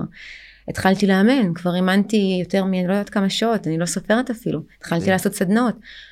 מה הביא לי את הביטחון? אני יודעת שאני טובה. ואני לא מתביישת להגיד את זה. מה, אני, גר, מה גרם לך לדעת שאת טובה? אז, אז אני פשוט רואה את התהליכים המדהימים שבנות עוברות. ש... שבנות שנכנסו עם הפרעות אכילה יצאו ממני, הן לא מקיאות יותר. בנות שהיו עם מערכות יחסים אלימות, אחרי תהליך איתי, שולחות לי הודעות ומדברות איתי, אני יודעת מי אני היום, נפרדו מה, מה, מהאנשים האלה. וואו. נשים ש, שלא אהבו את עצמם, היה להם מערכת יחסים לא טובה עם עצמם, אחרי תהליכים איתי, אחרי סדנאות איתי. הן כותבות לי ואני רואה, אני רואה בחורה שהגיעה נבולה, מפוחדת, עייפה מהחיים, יוצאת בסוף התהליך בן אדם אחר, בן אדם עם ניצוץ בעיניים. אז לשאלתך איך אני מתמודדת היום עם הביקורות, אני יודעת מה אני עושה, אני יודעת שאני טובה, אני יודעת שלפעמים גם יש טעויות וזה כן. בסדר. ואני אלך איתך קדימה, אני יודעת גם מאיפה זה מגיע, אנשים שכותבים כזה, היא ככה והיא ככה, אני חוסמת היום. אני אפילו לא נכנסת כן. לזה, זה לא מעניין אותי כבר, זה עובר לידי. את כל כך הרבה דברים עצמך, שפתאום כאילו, כן, אוקיי, אז כאילו, מישהי... תשמע, יצאתי מהדברים הכי כאילו קשים, אוקיי, אז, אז אמרת שאני מפגרת ואני חיה בסרט ואני זה, אוקיי, סבבה, ביי, חוסמת, תמשיך כן. את החיים. וגם לעזוב את החברים שהיו שם מעשנים ובמסיבות ובסדום ועמורה, זה גם היה סוג של אה, לקבל ביקורת מסוימת, לא? זאת אומרת, גם אז היית חשופה לביקורת של מסביבה מאוד מאוד קרובה, שכאילו פתאום את עוזבת אותם, ומה את עוזבת אותנו, ומה את חושבת שאת יותר טובה, וכל הדברים האלה. כן, אבל שוב, כמו שאמרתי, אני חושבת שמי שבאמת רציני לגבי השינוי שלו, הוא חייב לשנות את הסביבה שלו. בכל דרך כן. שהיא. אי אפשר, אי אפשר, כי אין מה לעשות, אנחנו אנשים, אנחנו חיה חברתית. אנחנו, תמיד אכפת לנו מה אומרים עלינו, תמיד חשוב לנו. מדברים על זה הרבה, כאילו אנשים, כאילו בהתפתחות אישית זה כזה אישיו כזה, העניין כן. של הסביבה. אה, גם אתה בטח, מה, כשאתה עשית את השינוי, אתה בטוח עזבת את הסביבה הקודמת שלך. אני הייתי צריך לתקופה מסוימת, נגיד, כן, לעזוב את הבית של ההורים שלי, ו... את החברים המעשנים ואת הסטלנים כן. ואת כל הדברים האלה. אבל היום, מה שאני רואה אנשים זה שהם כאילו משתמשים, בגלל שהם למדו שצריך לשנות את הסביבה, אז עכשיו יש להם עוד תירוץ למה הם לא נמצאים במקום שהם רוצים להיות בו. אה, כי אין לי את הסביבה. כן. אז בסדר, אבל אם אין זה... אין לי את הסביבה. תשמע, מי שלא רוצה, הוא ימצא תמיד תירוצים. כן. מי שרוצה, ימצא כאילו את תירוץ, כל הדרכים כן לעשות. תירוץ נאור כזה, כאילו תירוץ של מישהו שמבין שצריך uh, סביבה. זה גם המון בתת מודע, אתה יודע, כאילו, אפילו אישה שהיא במערכת יחסים לא טובה, והיום אני עושה גם סדנאות אה, של זוגיות בעצם, כי הכל מתחיל בנו. אישה שרוצה לשנות, אבל היא מפחדת. כן. עזוב, לא רק סביבה בעייתית, אפילו במערכות יחסים, אישה שהיא כבר נמצאת במערכת יחסים לא טובה ורוצה לעזוב. או כל בן אדם, אנחנו, המוח כבר יוצר תסריטים של מה הולך להיות, וזה בדרך כלל כן. תסריטים רעים. כן, קשה לי, איך אני אסתדר, מה אני אעשה. אז, אז אנשים בתת מודע, כל הזמן יש, כן, תשמע, שינוי זה קשה. כן, שינוי זה קשה. לגמרי. מה זה בשבילך סביבה, סביבה טובה נגיד? סביבה טובה בשבילי, היום יש לי סביבה מדהימה, כי אני בוחרת בפינצטה את האנשים שלי. סביבה של אנשים שקודם כל גם הם חכמים, מתעסקים בהתפתחות אישית שלהם. זה לאו דווקא חייב להיות סמינרים והרצאות כן. כן. וזה, אבל אנשים שדואגים לגוף שלהם, דואגים ל... לבריאות שלהם, דואגים לנפש שלהם, אנשים ש... שאתה רואה שהם בטוב עם עצמם בעיקר. כן, וזה אנשים המון גם אה, שמעוררים בי השראה. הם- שוב, שיניתי את הסביבה שלי, יצרתי קשרים עם חברות, נשות עסקים, אה, נשים שהן ככה עם משפחות מדהימות, כי אני רוצה, אני רוצה לראות את הדוגמה הזאת בעיניים שלי, כן, ל- ל- ל- לאן אני רוצה להגיע, באמת, ואם זה אפילו, אה, הם, הרבה אנשים אומרים לי, וגם לי, זה מאוד מפחיד, כי יש תקופה ארוכה של כאילו אה, בלי להיות, להיות בלי חברים לפעמים. והרבה אנשים מפחדים מזה, כן. ואני עדיין מקבלת המון המון תגובות ב, באינסטגרם, כל הזמן שאלות. מה, אבל אני אהיה בלי חברים אם אני אעזוב את החברים. נכון, וזה בסדר. אז החברים שלי היו טוני רובינס, ג'ו דיספנזה, כן, אימפקט תיאורי, אה, כל האנשים המדהימים שהייתי רואה סרטונים שלהם כל היום, כן, ובעצם מחשיבה אותם לחברים שלי. הם היו אלה שגרמו לי להשראה. הסתכלתי על רעיונות של אנשים שהם הביאו, ו- ומבחינתי, זו הייתה הסביבה שלי. ממש עשיתי לעצמי, אני זוכרת, עשיתי לעצמי שטיפת מוח הפוכה. הייתי קמה בבוקר, הולכת לים, באוזניות שומעת, ממש יש את כל ה... נכון, יש את הסרטונים האלה של המוטיביישן לבוקר, you can do it, וזה כן. כאילו, ממש, כן, המוגזם. אבל זה עבד, המוזיקה שמע, הדרמטית, כן, כאילו. של סרט קולנוע כזה. כן, אבל זה עזר לי, תשמע, כאילו כן. זה, זה החדיר בי אה, מוטיבציה. נכון. אז, אז כן, זה להיות מוכן, שינוי זה טוב, ש, ש, כאילו לא, לפ, לא לפחד משינוי. כן, אז עשית המון שינויים בחיים שלך. כן, כן. כאילו אני, באמת אני עשיתי המון שינויים, ואחת הסיבות שהגעתי לפה, כי אני רוצה שיכירו את הצד הזה, כמו שאמרת, רואים בחורה אה, שנראית טוב, שהיא דוגמנית, אתה כן. עושה גוגל, רוב התמונות שלי עם אה, ישבן חשוף או עם אה, שערים, ואני מבינה, אני מבינה כמה קשה פתאום להגיד, היא תלמד אותי? היא יכולה כן. להגיד לי משהו? כן, כן, כן, כי עברתי, אלוהים כנראה בוודאות העביר אותי את המכשולים האלה, כי א' הוא ידע שאני אוכל להתגבר עליהם, ודבר שני, אם אני לא הייתי עוברת את הדברים הכי קשים האלה, אני לא הייתי באמת יודעת מהעומק של העומק איך לעזור לאחרים. נכון. לא הייתי מבינה מה, מה הבחורה שיושבת מולי מתמודדת. נכון. לא הייתי יודעת מה לעשות, ואני באמת, אני מודה לאלוהים על כל הדברים הרעים והקשים שעברתי, באמת. אני לא הייתי מי שאני בלעדיהם. הגעת לנקודה מאוד אה, בריאה עם עצמך. כן, ו- ו- ומה שהתחיל את הכל, אלכסה, הזכרת את זה פעמיים, את ה... שגם כשראית את החברים הסטלנים בתקופה של הקורונה, וכאילו פתאום קלטת איפה את נמצאת, ובאה לך איזושהי מחשבה כזאת שבסגנון של אני לא, אני לא הולכת לחזור אחורה, כמו שמה שנפל לך איזה אסימון כזה אז בארצות הברית, כאילו אני לא חוזרת אחורה, לשם אני לא חוזרת. כאילו, מה היה האירוע הזה שהוא היה האירוע של, אה, של התחתית של התחתית שלך מבחינתך, שיש לך את התמונה של הדבר הזה בראש, כי זה נצרב שם אצלך משהו, ש, שכאילו, שמאוד מפעיל אותך בצורה חיובית. כשאת מגיעה לקצה קרובה כאילו לדבר הזה, נדלק לך איזשהו, פתאום את נזכרת בתמונה הזאת, את רואה את זה על המסך, ואת אומרת, אין, לשם אני לא חוזרת, ועכשיו אני אעשה את השינוי, כאילו, בא לך לשתף ב... אני אבקש ממך לדייק את השאלה, כי אמ, אני לא, אין לי ביום יום שלי עכשיו, כאילו אין לי שום חשק כאילו לחזור לאן שהייתי. לא, לא, אני בעצם. יודע, אני אומר שבסביב גיל 23 היית כן. בארצות הברית. אה, אתה מדבר על, על אז. כן, היה איזשהו רגע, שברגע הזה היית כאילו בהכי תחתית. קצת לפני שפגשת את הבחורה שם בטרמפ של האובר.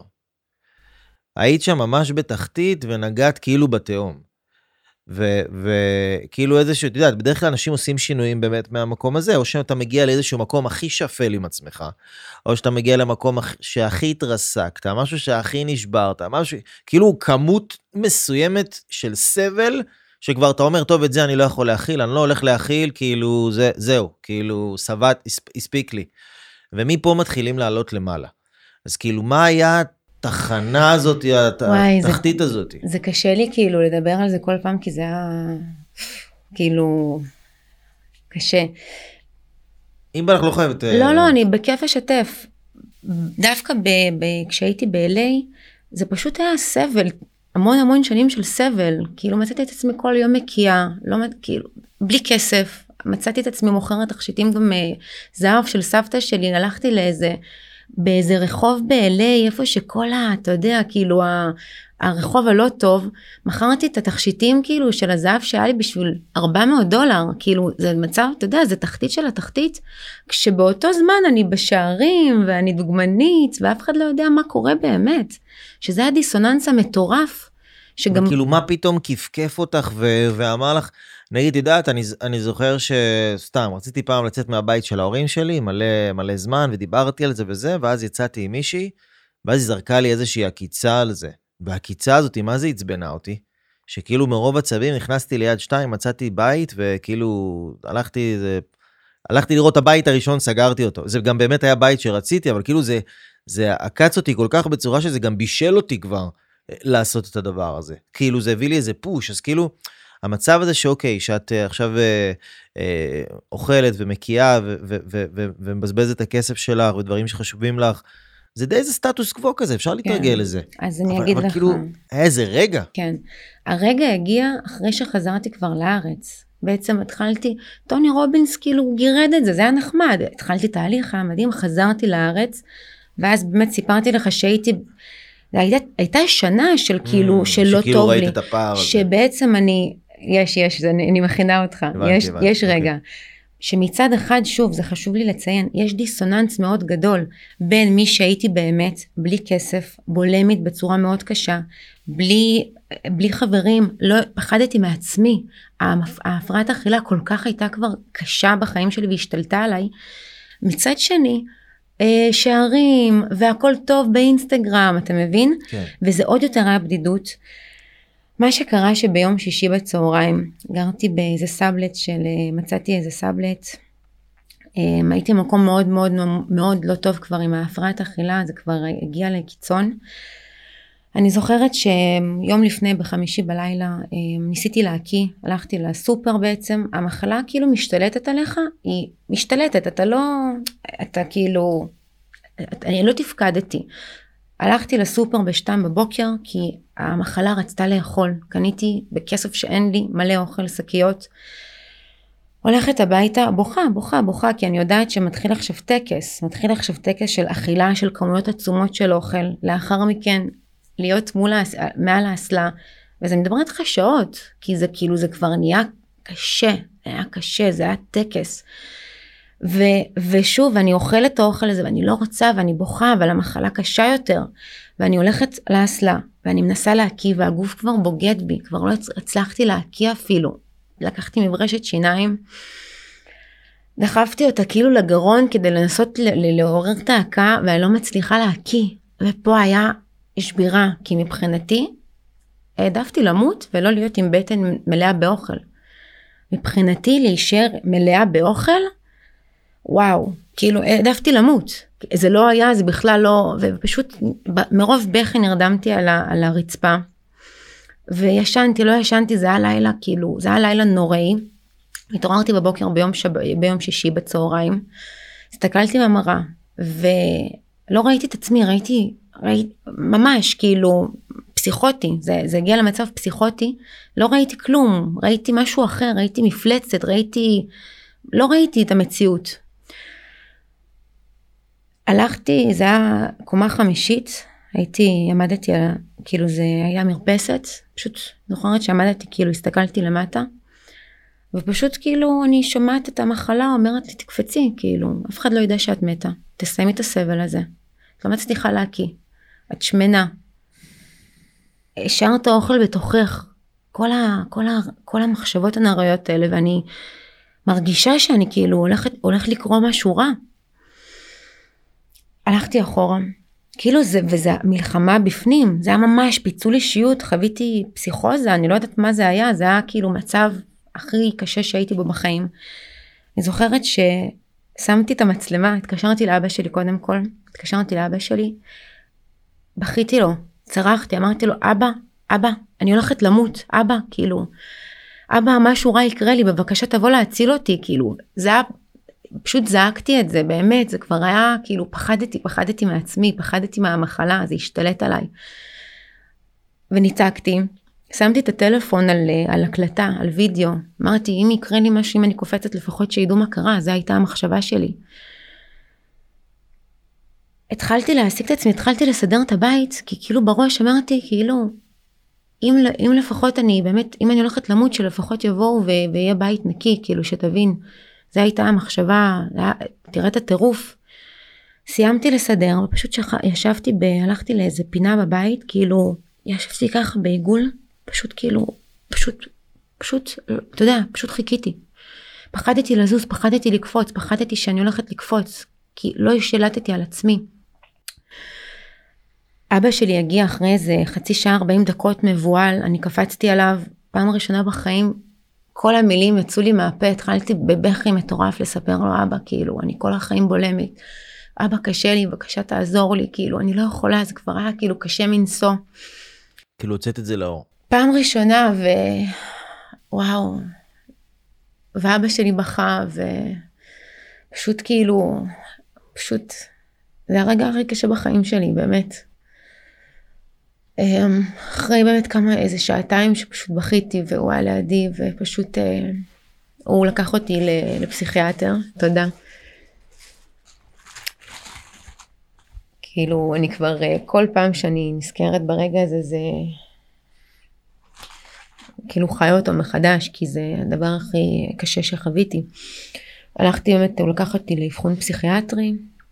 אני לא תפקדתי, פשוט היה דיסוננס מטורף, לא ראיתי את החיים דרך עיגול שחור, ממש ראיית מנהרה כזאת. שכבתי על הכיסא, כאילו נתנדנדתי, אמרתי אני לא פה, אני לא פה, לא ראיתי אף אחד, לא תקשרתי, פסיכיאטרים כאילו, לא, לא פה, לא פה, מנותקת.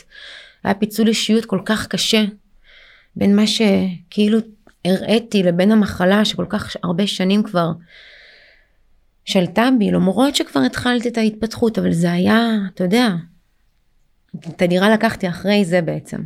כאילו זה היה... כן. ההורים שלי היו איתי, אני ככה מדלגת קצת, האבחון הפסיכיאטרי, באמת הביאו לי כדורים, לקחו אותי לכל הפסיכיאטרים, ההורים לקחו אותי אליהם, הייתי אצלם איזה שבועיים. אמ, תחתית של התחתית של התחתית כבר, כאילו, מפה לאן אני אלך באמת. ושם... זה יצא לאור כבר. כן, וגם... וגם, לא סוד. וגם לא השתנה יותר מדי, זה היה הבעיה, כאילו, היו לי כדורים פסיכיאטרים נגד דיכאון, נגד הכל, כאילו, מה לא הביאו לי, המשכתי להקיא, הכל המשיך להיות אותו דבר. כן. ואני זוכרת שמה שקרה, פשוט שכבתי על המיטה שלהם, והסתכלתי על החיים שלי, מתוך רחמים כבר, כאילו, לאן, יאללה, כאילו, מה יש לך לעשות? ממש, כל הזמן מחשבות אובדניות.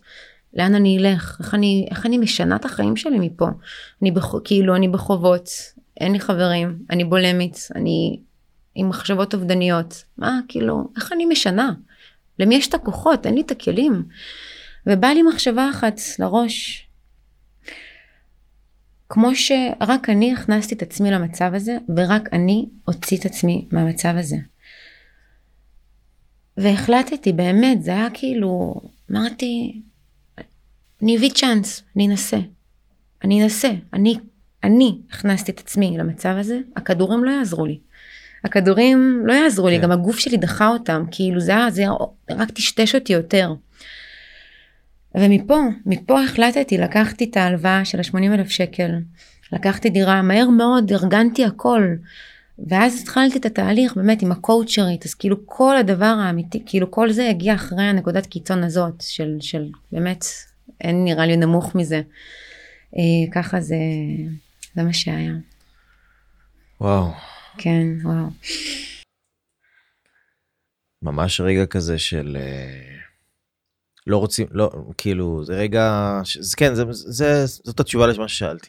כן, כאילו... חיכיתי לרגע הזה, כי, כי אני חושב שבאופן לא מודע אולי, כשפתאום קלטת את עצמך ב, אה, בקורונה שם עם האנשים האלה, אז, אה, אז היה אותו טריגר שפעל עלייך, שכאילו קלטת, אני לא, לא, לא חוזרת לתרחיש הזה יותר, אין מצב, כאילו.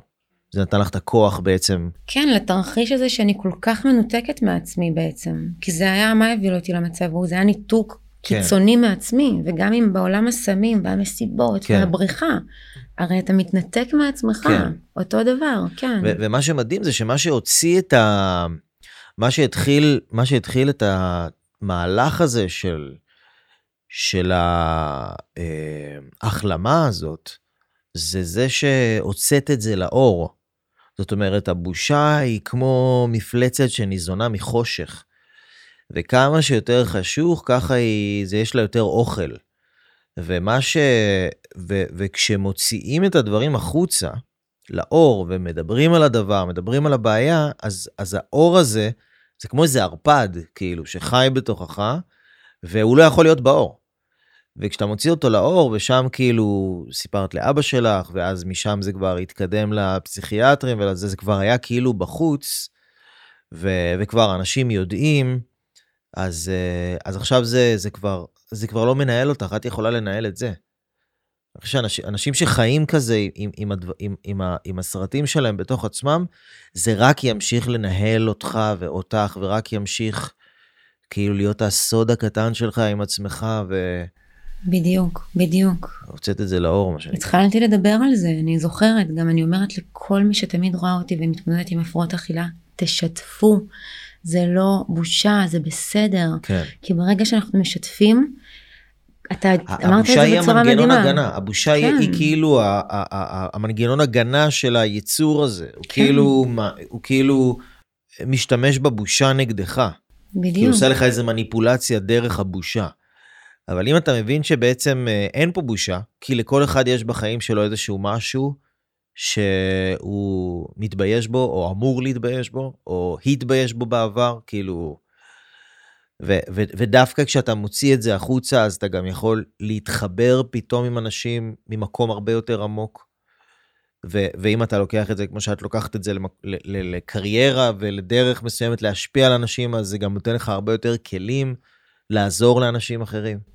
כן, גם מי שלא, גם מי שלא תהיה קואוצ'רית, לדבר, להוציא את זה, זה נהיה הכוח שלי, הפוך. אם פעם פחדתי כן. מזה והתביישתי בכל לגמרי. מה שעבר עליי, תראה, זה לא קל להגיד, אה, הותקפתי מינית, אה, עשור שלם הייתי מקיאה, אה, הייתי מכורה לסמים, אה, אה, זה לא קל, אבל היום אני יודעת כמה שזה משחרר אותי, זה כבר לא מנהל אותי.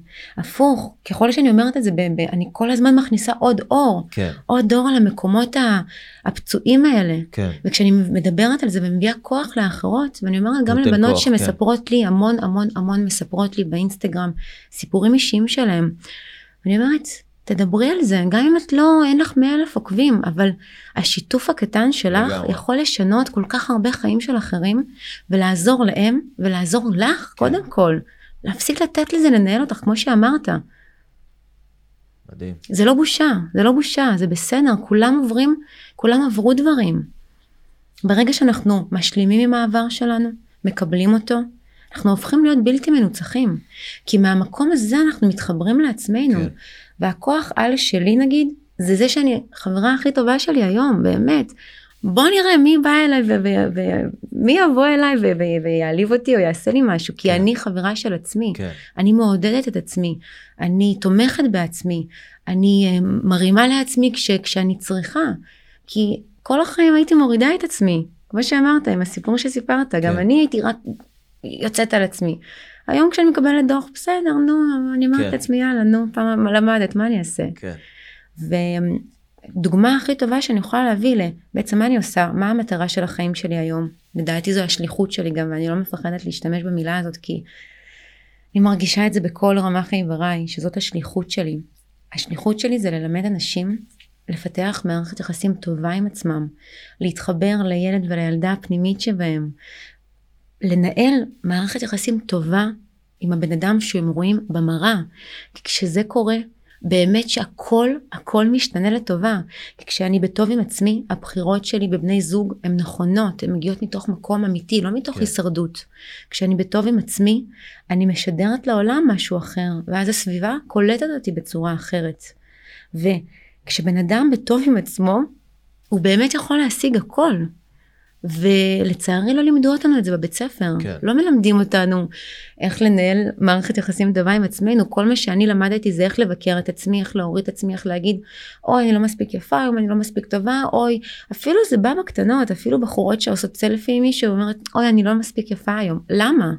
למה להוריד לעצמך? כי ברגע שאנחנו חושבים מחשבה מסוימת, הרבה פעמים, אפילו באוטומט, היא הופכת להיות האמונה שלנו. נכון. ואנחנו מתחילים להתנהג על פי האמונה הזאת. נכון.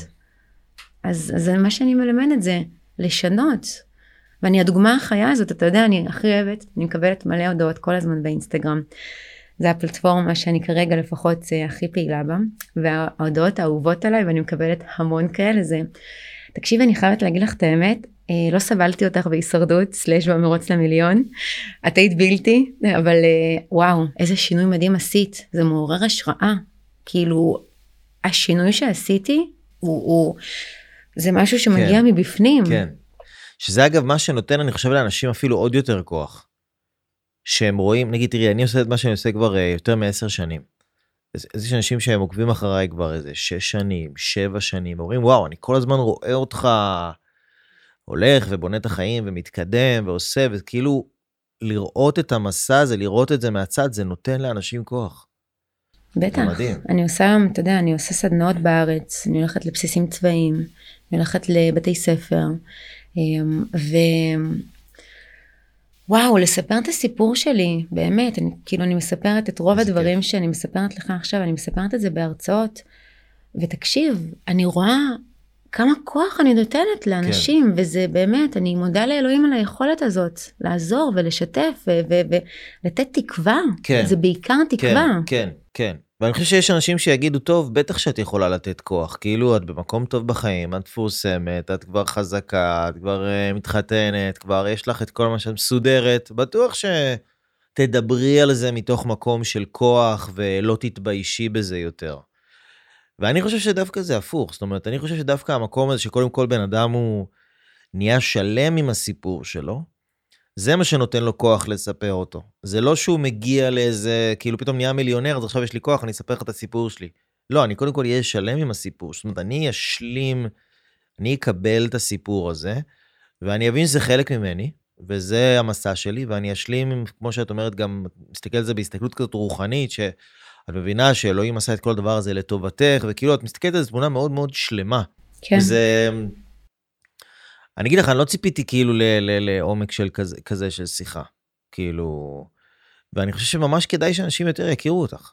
כאילו, אני חושב שהפנימיות שלך יותר יפה מהחיצוניות שלך. תודה לא, לא רבה. לא שהחיצוניות היא לא בסדר, אבל אני חושב שכאילו, את יודעת, זה, זה לא, לא, לא, לא לא כל יום אפשר באמת לפגוש בן אדם שגם עבר את הדרך, שגם לאורך הדרך הזאת הוא עצמו, כאילו באמת חיפש ועשה ו... ו והוביל את עצמו לשינוי, ולקח את עצמו לאנשים, והוציא את עצמו מסביבה, הכניס את עצמו, כאילו, זה מין, אה, זה, זה, זה מדהים, את נמצאת במקום אה, שמרגיש ככה הכי נכון ומדויק בעולם בשבילך, ו... ונראה גם שיש לך כל כך הרבה מה לתת לאנשים, כאילו שזה לא... כי שוב, זה גם יכול להיראות, את יודעת, ואני כן רוצה לתפוס שנייה את העמדה של הבן אדם המאזין הביקורתי או הצופה הביקורתי, זה יכול להגיד, אוקיי, אז את מפורסמת, אה, סיימת את הטרנד של המרוץ למיליון, סיימת את הטרנד של... אה, שני, הישרדות, ועכשיו זה הטרנד של להיות מנטור ו coacher, זה גם טרנד ואת אה, גולשת על הטרנד הזה.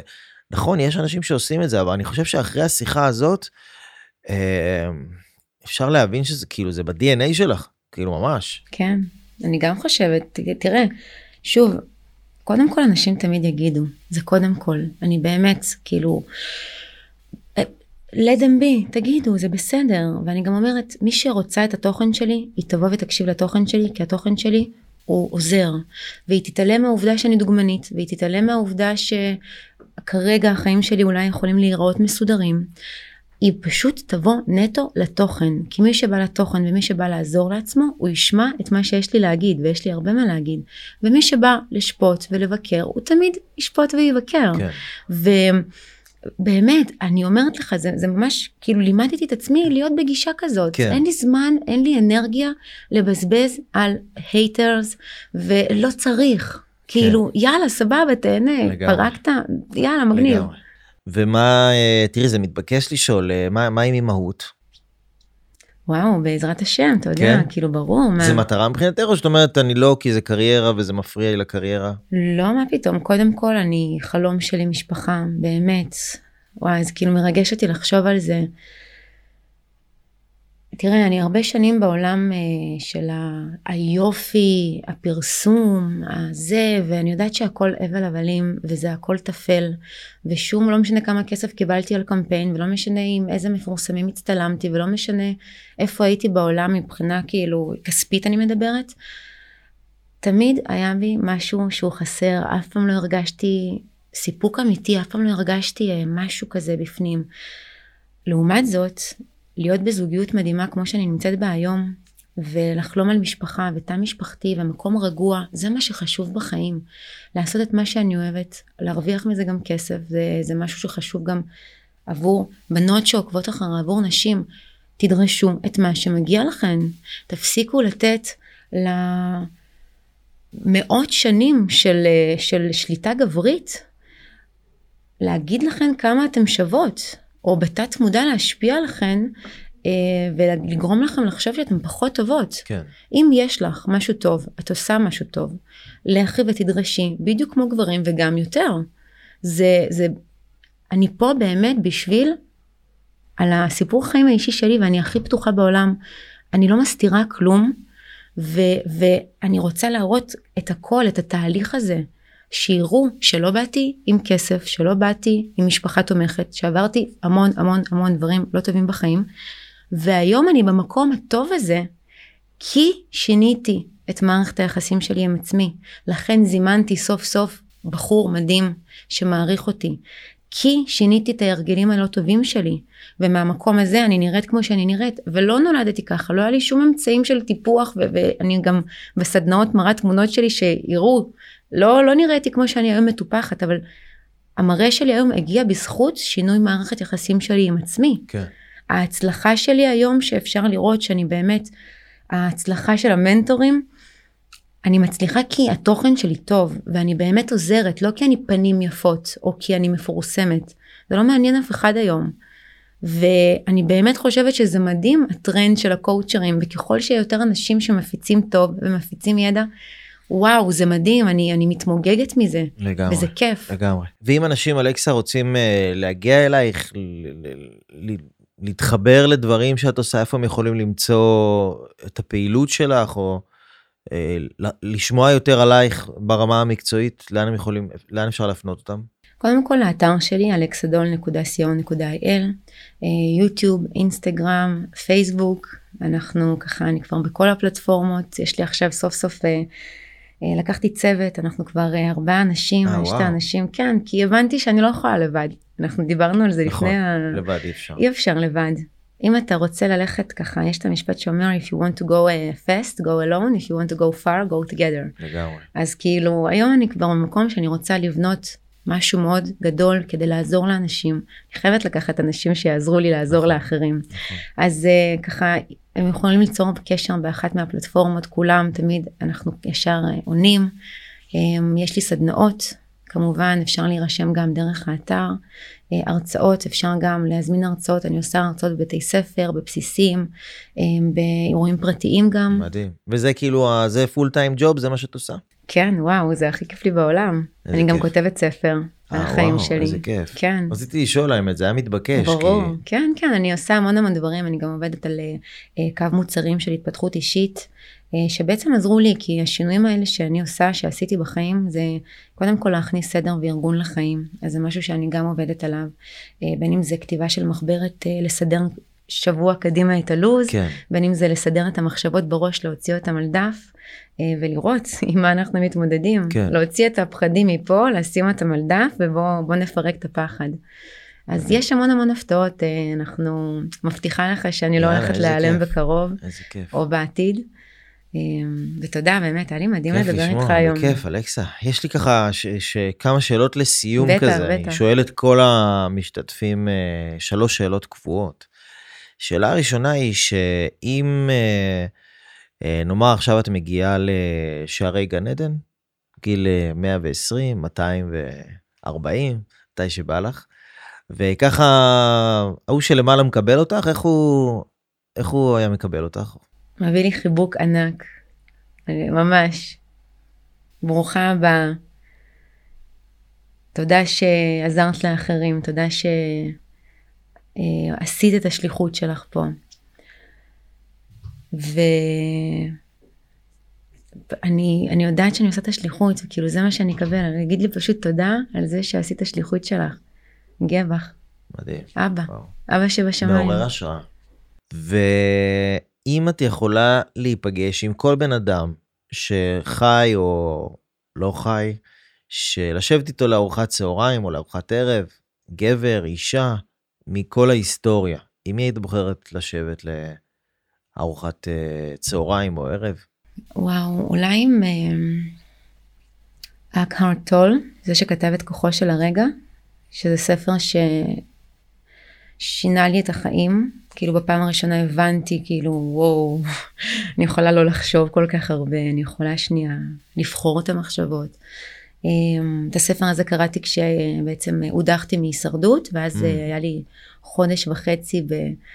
ממש בגן עדן, לא, ללא מצלמות, רק עשיתי כל היום מדיטציות, קראתי וואו. ספרים, אמ, קראתי גם את הספר שבע שלבים לריפוי הנפש, וואו, כאילו פה חיבר אותי גם לגוף ונפש, כמה שזה אחד, ואי אפשר בעצם לדלג על צ'קרות, וגם כל העולם הרוחני מאוד מאוד מעניין אותי. אמ, פשוט אני פחות מדברת על זה, כי אני יודעת שיש הרבה אנשים שישר יש להם אנטי מסוים, כשהם שומעים יותר מדי רוחניות, אז אני יותר מנגישה את התכנים שלי כן, לכולם, כדי כן. פשוט לעזור להם רגע לפרוט את המחסום הראשוני של ההתפתחות האישית, ואני מאמינה שכבר זה, הם ידעו למצוא תכנים נוספים ועמוקים ורוחניים יותר. מדהים, מדהים. וככה לסיום אלכסה, כשאת אה, רוצה לאחל משהו למין האנושי, מה היית אה, מאחלת לאנשים, לנשים, לגברים? וואו, אני מאחלת להם שיפסיקו לבקר את עצמם ויתחילו לראות כמה כל אחד מהם מדהים באמת. אה, להתחיל לדבר עליהם יפה, על עצמם, על הבן אדם שמסתכל עליהם במראה. כי באמת זה הפתרון להכל. החיבור לעצמך, לסלוח לעצמך, לחבק את עצמך. אני עושה כל יום, אני מביאה לעצמי חיבוק גדול ככה כל יום, כל הזמן, ממש. החיבוק הזה, תחבקו את עצמכם, תגידו לעצמכם מילה טובה, ואתם באמת תראו שהחיבור הזה על עצמכם, וואו, החיים שלכם זה גן עדן, הגן עדן עלי האדמות זה פה, זה עכשיו. ה- היקום, העולם, זה גן עדן. באמת, כשאני בטוב עם עצמי, שאני מזמזמת לעצמי שירים בראש, כי אין ביקורת ואין משהו רע, הפרחים, הציפורים, העצים, הכל, הכל, הכל מדהים, וזה גן עדן, לא צריך להגיע למעלה כדי להיות בגן עדן, זה הכל לגמרי. פה. לגמרי. וואו, אלכסה, בהרגשה כזו של uh, השראה וברכה, אני אגיד לך שהיה מדהים uh, לשבת איתך הרבה מעבר למה שחשבתי שנדבר עליו, וגם ברמה האישית, גם ברמה המקצועית, את מנהיגה, את מנהיגה אמיתית, את uh, הנהגת ומנהיגה את עצמך, ומשם לוקחת וההשפעה שלך גדלה על אנשים שקרובים אלייך, וככה הסקאלה הולכת וגדלה יותר ויותר, ואני בטוח שהיא תמשיך ותגדל. ואיזה כיף. תודה. שאת, אה, שאת עושה טוב בעולם. באמת תודה. תודה על הבמה, תודה על, ה, על השאלות המדהימות. אה, תודה על זה שהבאת לי תחושה אה, בטוחה, לפ, בעצם לחשוף דברים, לדבר עליהם. תודה באמת שהזמנת גם, ותודה שהתעקשתי, תודה לעצמי שהתעקשתי לגמרי. לבוא. לגמרי. באמת, באמת תודה מכל הלב.